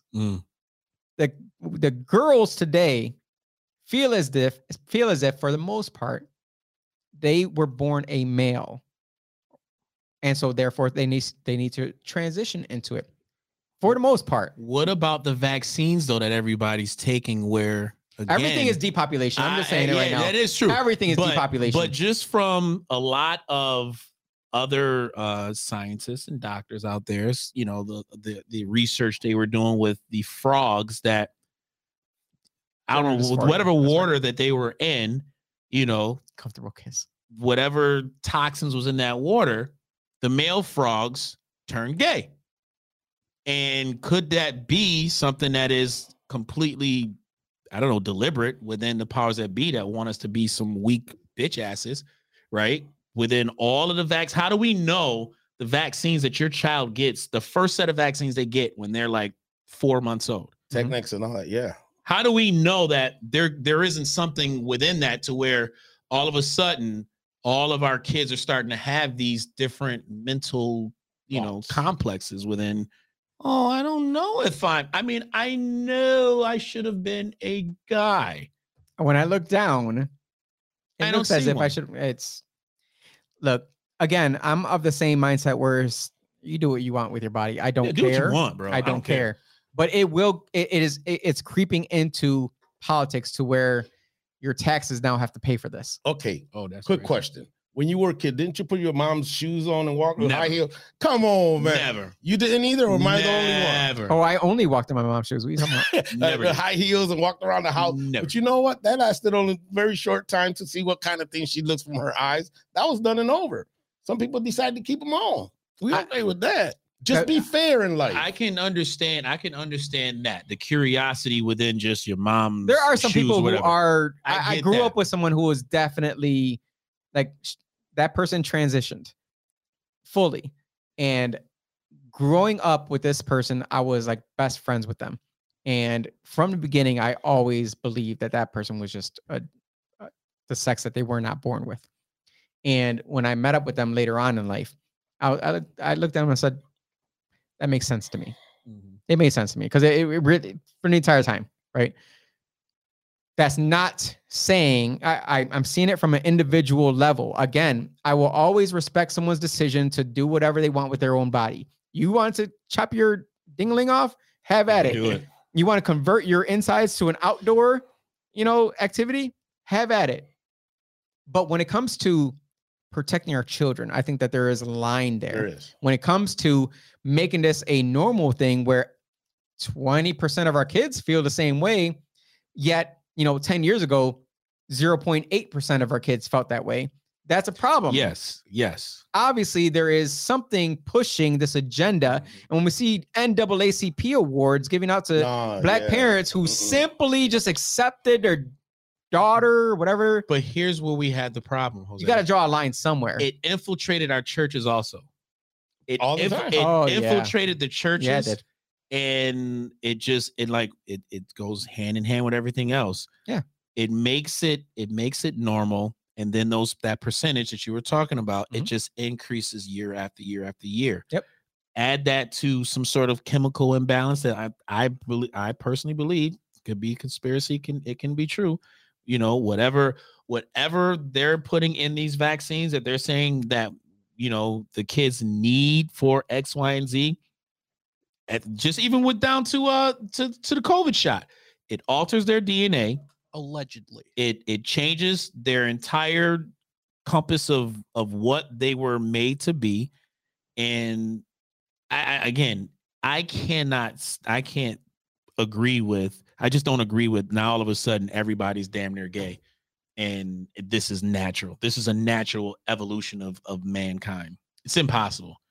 To me, I don't believe it has increased dramatically. And people will say, well, it's always been this way. People were just afraid to come out this way. And I can't. The numbers don't support that. Is there? Can we look at the numbers in China? In the rest of the world? Yeah, can we look at the numbers? The entire rest of the world. Because in Africa, they're not with that. With that. I saw the Kenyan president. He was nope. We're going to worry about the issues. You saw that reporter that he was asking the lesbian. He was like, why are you gay? Why are you gay? I love Africa. I'm going back. I'm going to Africa. So you say there's some kind of conspiracy or something happening. I think so. We're transitioning this. I think so.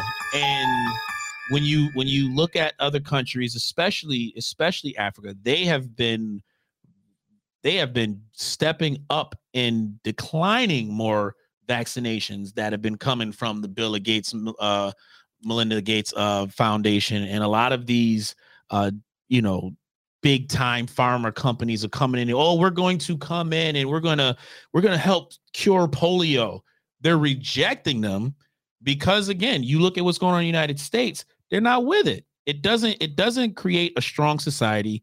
And I am 100% in support of what they're doing in Africa. No gay shows on TV.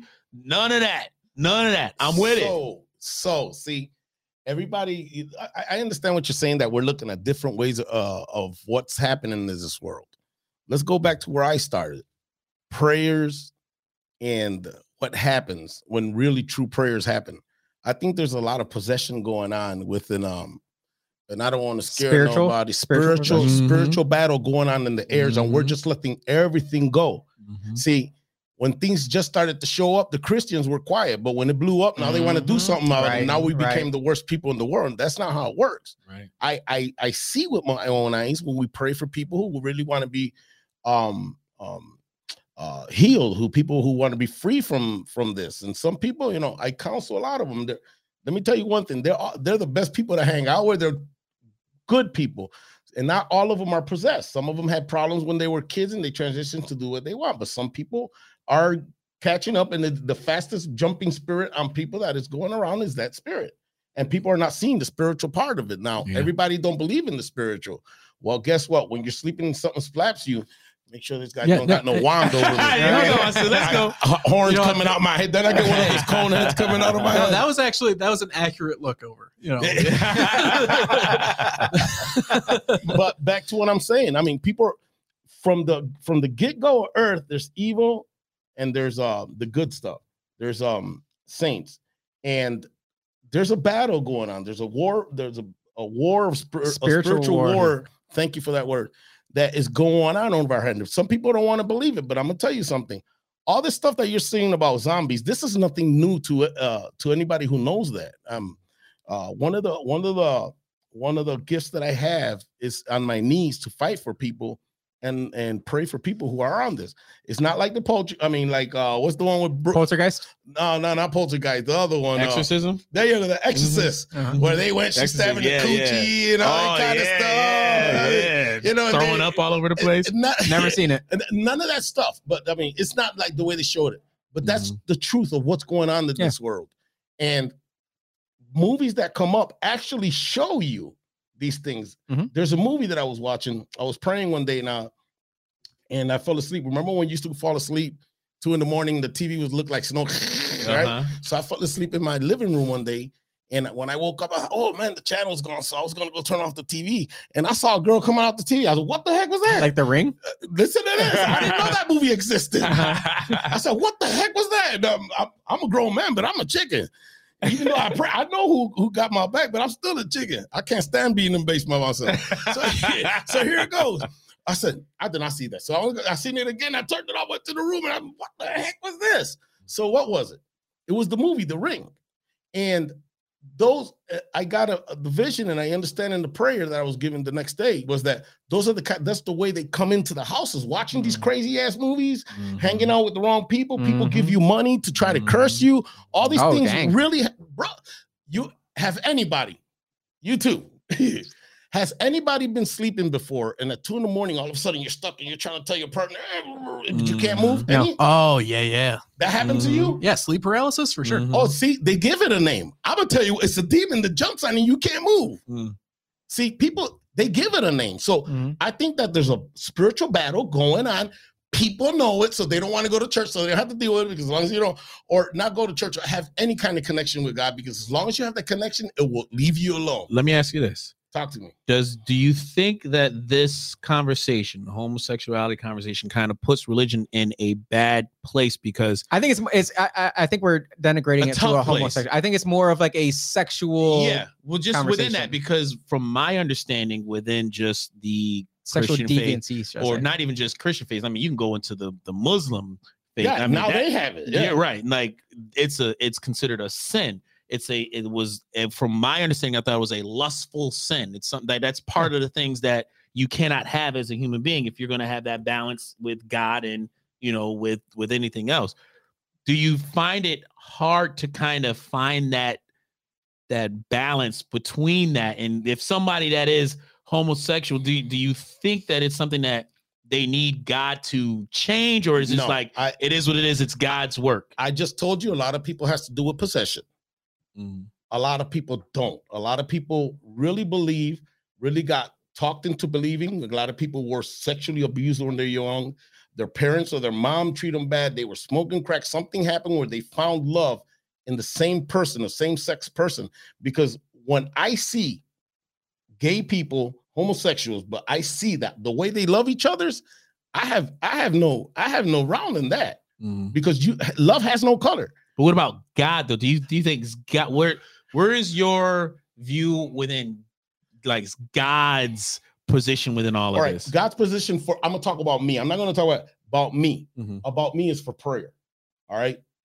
If God didn't change anything, why do I gotta? See, the Holy Spirit is what moves things to change. My job is to represent Christ, Show the love. I mean, they brought him a woman who was sleeping on everybody. And then look, she was sleeping on everybody. And the Bible says that we have to kill her with a stone. They brought her to Jesus, and Jesus turned around, wrote something on the floor, and looked at everybody, said, all right, everybody got a rock. All right, the first one who hasn't sinned, knock her out. They all shot their rocks down and they walked away. And possibly how many of them slept with her? See, there was no judgment. He told her, if you want it, you could judge her, but you got to be clean to judge. So I believe that everybody has their right to move forward, because one day it might be the testimony that they're going to preach. So is God hasn't changed it. If the Holy Spirit hasn't, maybe I'm there. I know a lot of them. And they always, Carlos, I got to ask you something. Can you keep me in prayer? Sorry. Keep me in prayer on this. Keep me praying on this. You'll pray for my mom. Some people don't believe in God. The other day one said, okay, God bless you. I said, what? see, it's about being that person to represent Christ. Mm-hmm. Representing Christ. When Christ was what? Love. That's what it was all about. Jesus, they had that problem with no demons. Jesus had no problem with the sinners. You know who he had a problem with? Do you? You know? I do. Who? The ones who were in religion. The church. When he went to the church. Pharisees and the Sadducees. He had no problem with nobody else. He was chilling with them. And he loved to cook outside. That's where you could find him, was with the sinners. With the sinners. So here we go. He went to the church. Between me and Austin, that the jury's still out on that. The Bible only talks about once. You see what I got to deal with here? Hold on. These heresies here. These heathens. Be nice. Be honest. I'm not going to get cut off because I said Jesus, right? No, you're good. You still say Jesus.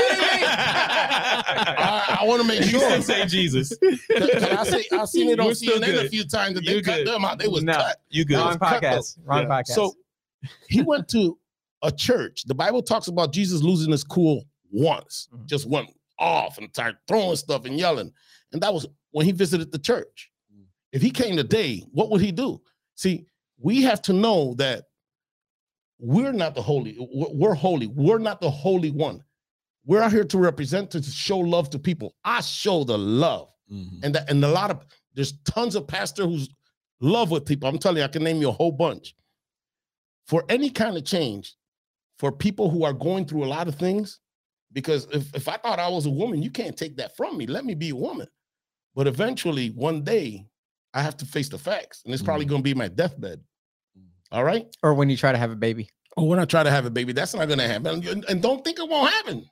I mean, they are doing butt babies now. Woo! What? Yeah, butt babies. What is that? It's for the gentlemen out there who wish to procreate. They can insert it. Where do you get this stuff from? I watch way too much TikTok. That's not true. Absolutely. Google it. That is not true. Google it. It's impossible. Google it. Okay, I'll Google it, but it's impossible. Google butt baby. It's not a womb. Artificially inseminated. It's not a womb. It's not a womb. They're artificially inseminating outside of the womb. That literally destroys the argument. How did I get to this? Synthetic womb. It's not a womb. You can preach about this on your next sermon. The butt baby is going to be a thing. You can't believe what you see on TikTok, Jose. Crap out of baby. But Vicky, watch, look it up.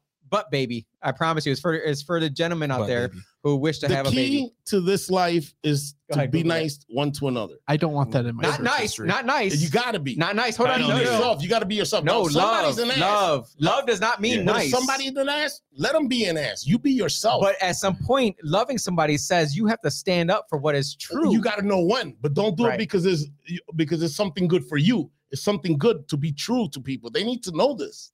But at some point, you have to stand up for what is right. And sometimes that is love. When you can sit there and say, look, you're fucking up. And you need to stop that.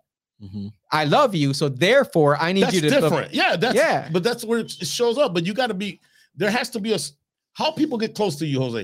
A lot of people hate us, hate your style, love your style, hate your style, certain ways. And we're not here to make everybody happy. No.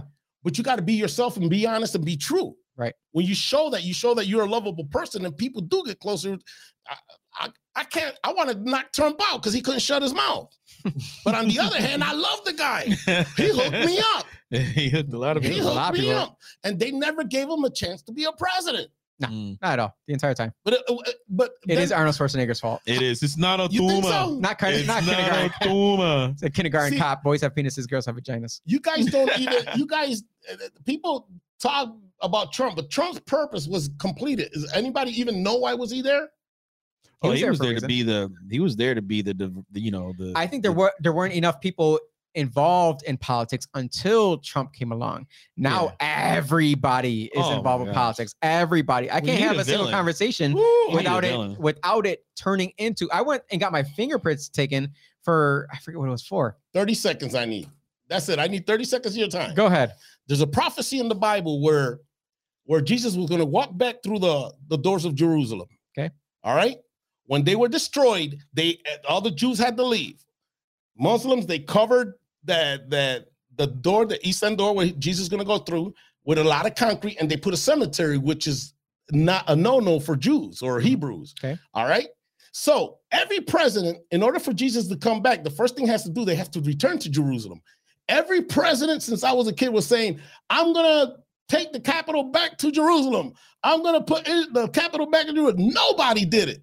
All the politics said it. Nobody done it. God had to pick one guy that had nothing to do with politics. And the first thing he did was moved it. Right after that, God finished with him. Yeah. Remember that. It was a prophecy and it's completed. But one of the prophecies, because the other one was peace. Yes. So in this world, if you look at it again, it's all about the war is over there. Ukraine. You know? Yeah. Oh, Lord. Yeah, let's not forget about what it costs to get that the homeland of Jerusalem, the capital of Jerusalem back, the poor Palestinian people that got stepped on within the process. You know who got stepped on to get it? The Jews. So it happened before, just it happened backwards. Yeah. But from what I understand, with the Jewish, are you supporting the Palestinians? Absolutely. Who else supports them? I do. Who? Oh, no. Who else support that Palestine? Well, a lot of the Orthodox Jews also. BLM. Well, the lesbian BLM. No, that's good for them. The reason why, though, from my understanding, from listening to other rabbis, is that the Jewish religion, they're just a religion. They don't have a homeland. Their job is to protect the religion. Yeah, but the rabbis also don't believe in Jesus. But there's that's the conflict. So the conflict between, you know, the religious folks of Christian faith versus. It's still a prophecy. But it's like the Jets versus the Bills, right? You got your team. Everybody's got a team. Let's use somebody like Jaguars. They had a better team. You know what I mean? You guys, your quarterback is Jesus. Their quarterback is Muhammad. Also, you're with him on here. You can go. I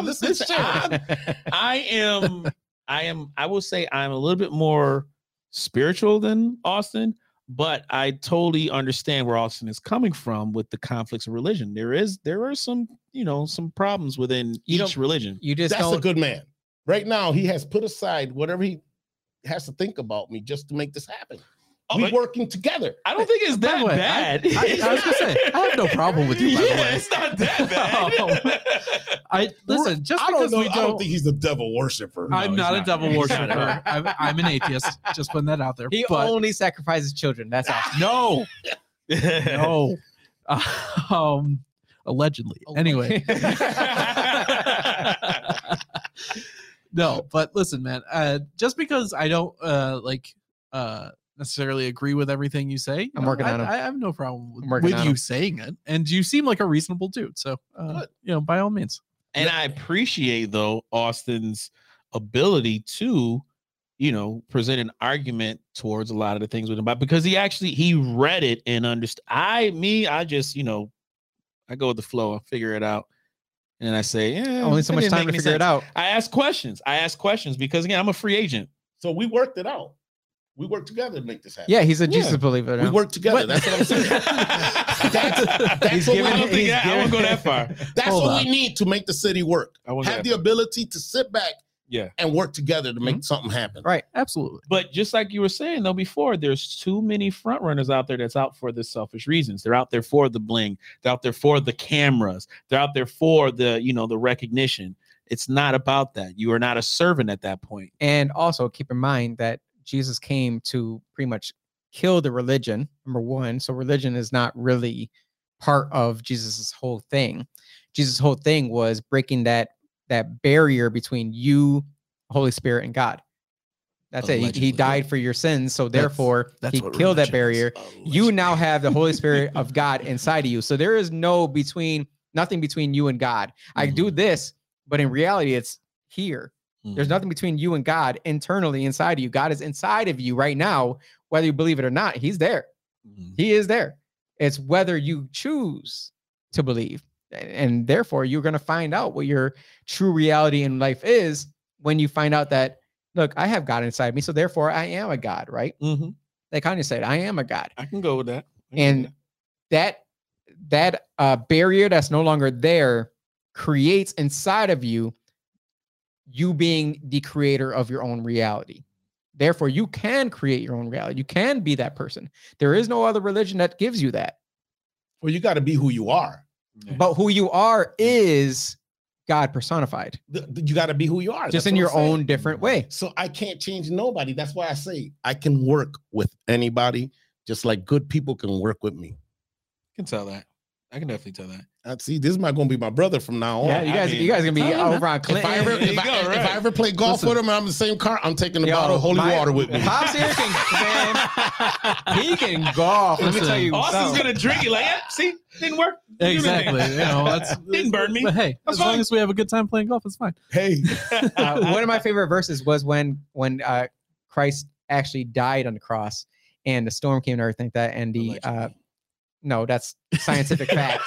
It's there. It's in the freaking history books. You can look it up that Christ died. It's in one book. Yeah. No, it's documented. You can call it a history book if you want. Anyways, the tombs opened up and dead people walked the earth.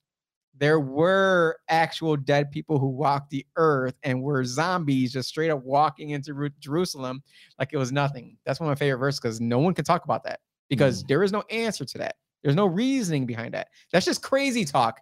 But sure when Jesus died, people who were dead came out of their burial ground. Zombies, huh? Zombies. They were just drunk from the wine. Wine. See the heathens I got to deal with here? Pray for me, Pops. They were all at the Last Supper, too. Yeah. They had one too many cups of the blood. I'm going to end this podcast on... I'm going to pick one of these two things. First of all, no. That is true, Jen. It is a good book to read because there is a lot of... things within the Bible. I agree. I need to read the Bible. Rightly dividing the word of God. The Old Testament is for the Jews. It's very good for you to learn from it. But the New Testament, even that, my own religion, even that is not made for Gentiles. It is a history of Jesus's life on earth. Paul is the only one who was sent to us as Gentiles. He is the one who writes letters with the secrets. Mm-hmm. Of what Jesus brought to us Gentiles, us who are not Jewish people. Right, son. I'll tell you, the Bible's a book that has news, it has movies, it's an action, it has crazy love stuff story. Yeah, it's crazy. It has. I mean, there's one of the chapters in Proverbs. I mean, is it Proverbs or Songs? It's like reading a porn book. Proverbs. Yeah, it's Proverbs. Yep.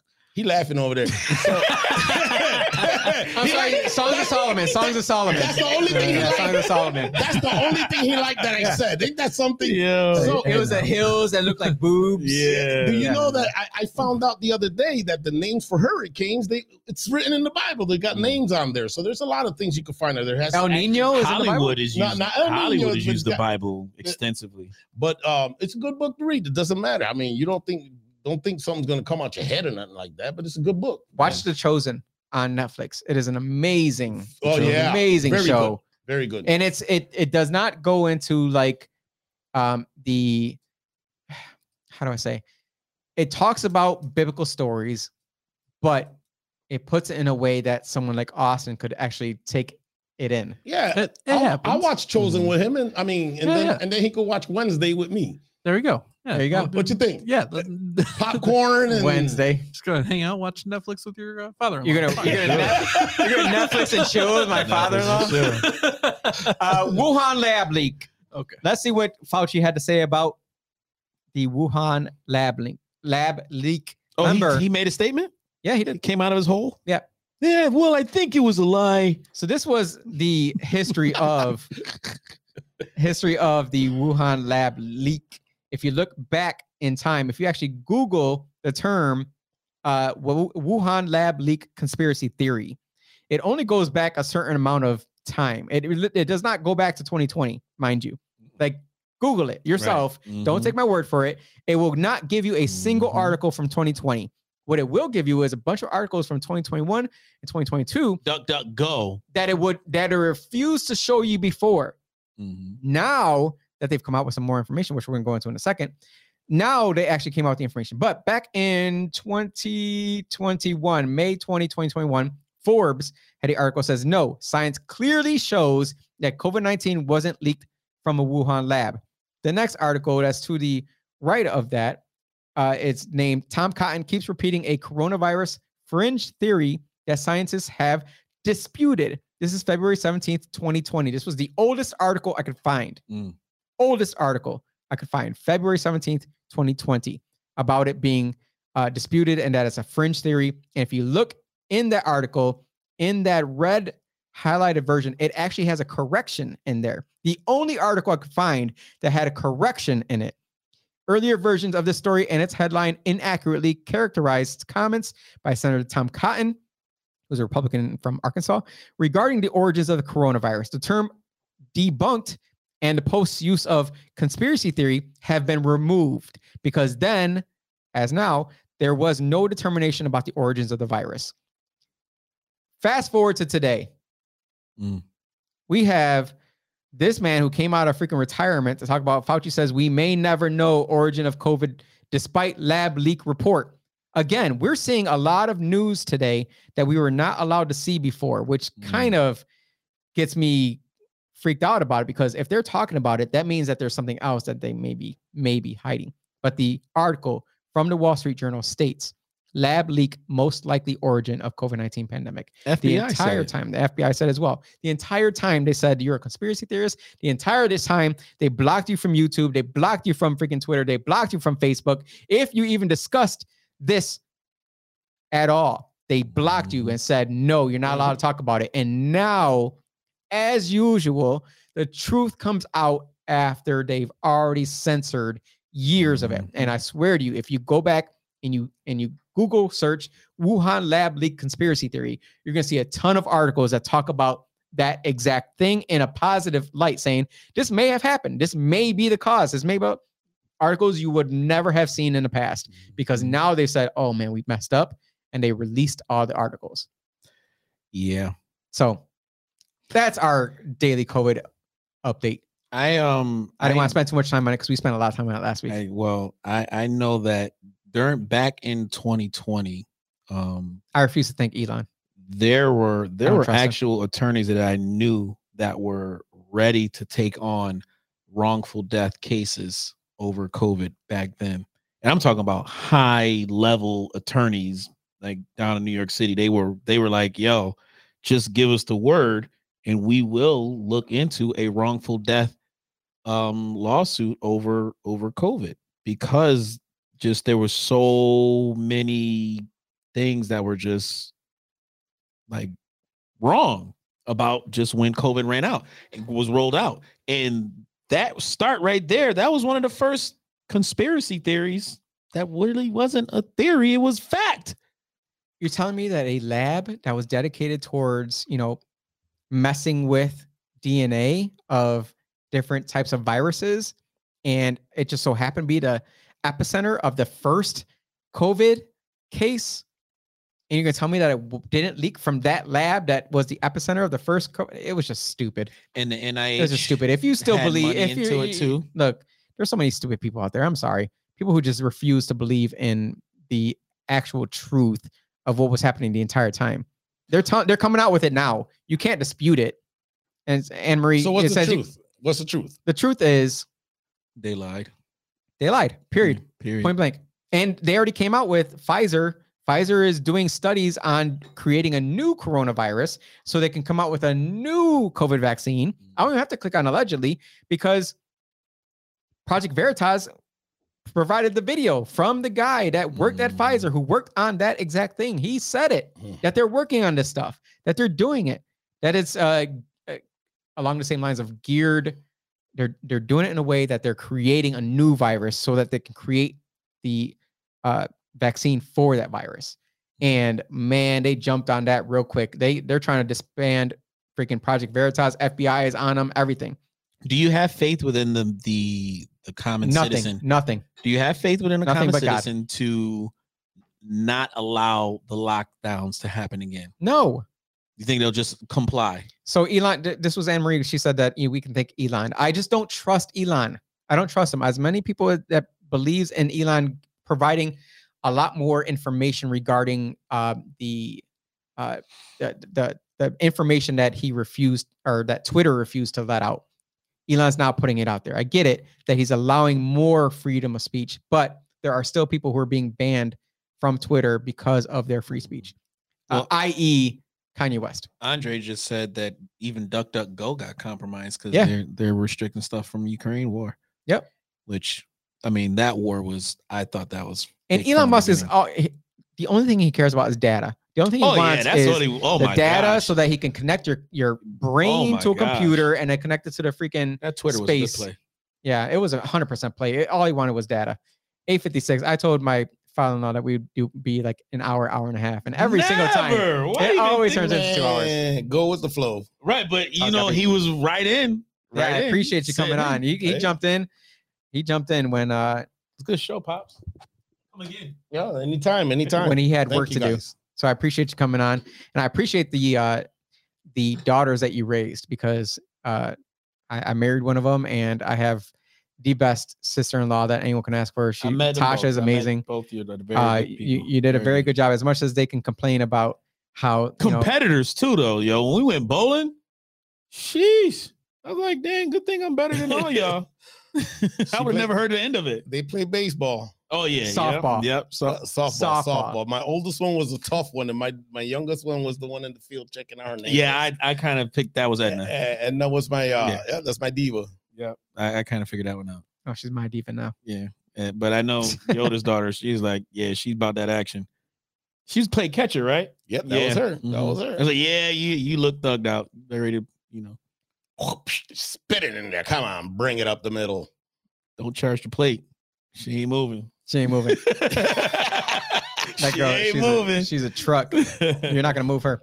So I appreciate how you raised them. I appreciate you coming on the show, and being very open with your thoughts on everything. So thank you so much for coming on. Throughout your time when you're out there, preaching to everybody and talking about the word of God, and also, converting people with love. If you ever come across Kanye West or John Leguizamo, you said your father-in-law is a gem. Give him a gem. Yep. Put that out.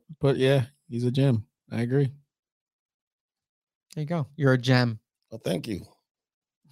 Thank you. Wish I could say. All I can say is thank you to you guys. Thank you for the opportunity.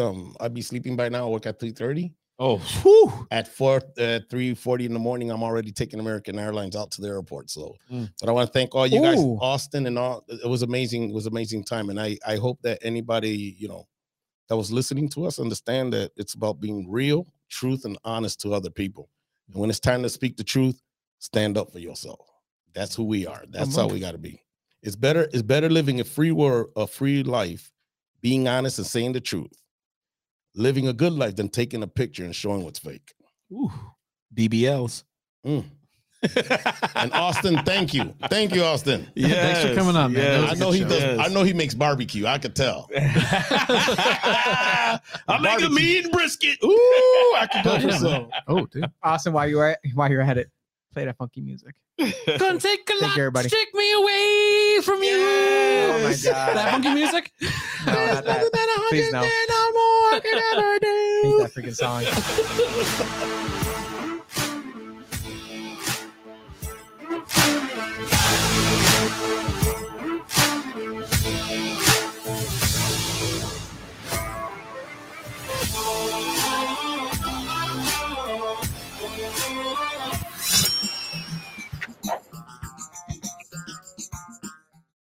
Hello, it is Ryan, and I was on a flight the other day playing one of my favorite social spin slot games on ChumbaCasino.com. I looked over at the person sitting next to me, and you know what they were doing? They were also playing Chumba Casino. Coincidence? I think not. Everybody's loving having fun with it. Chumba Casino is home to hundreds of casino-style games that you can play for free anytime, anywhere, even at 30,000 feet. So sign up now at ChumbaCasino.com to claim your free welcome bonus. That's ChumbaCasino.com and live the Chumba life. No purchase necessary. VGW. Void where prohibited by law. See terms and conditions. 18+.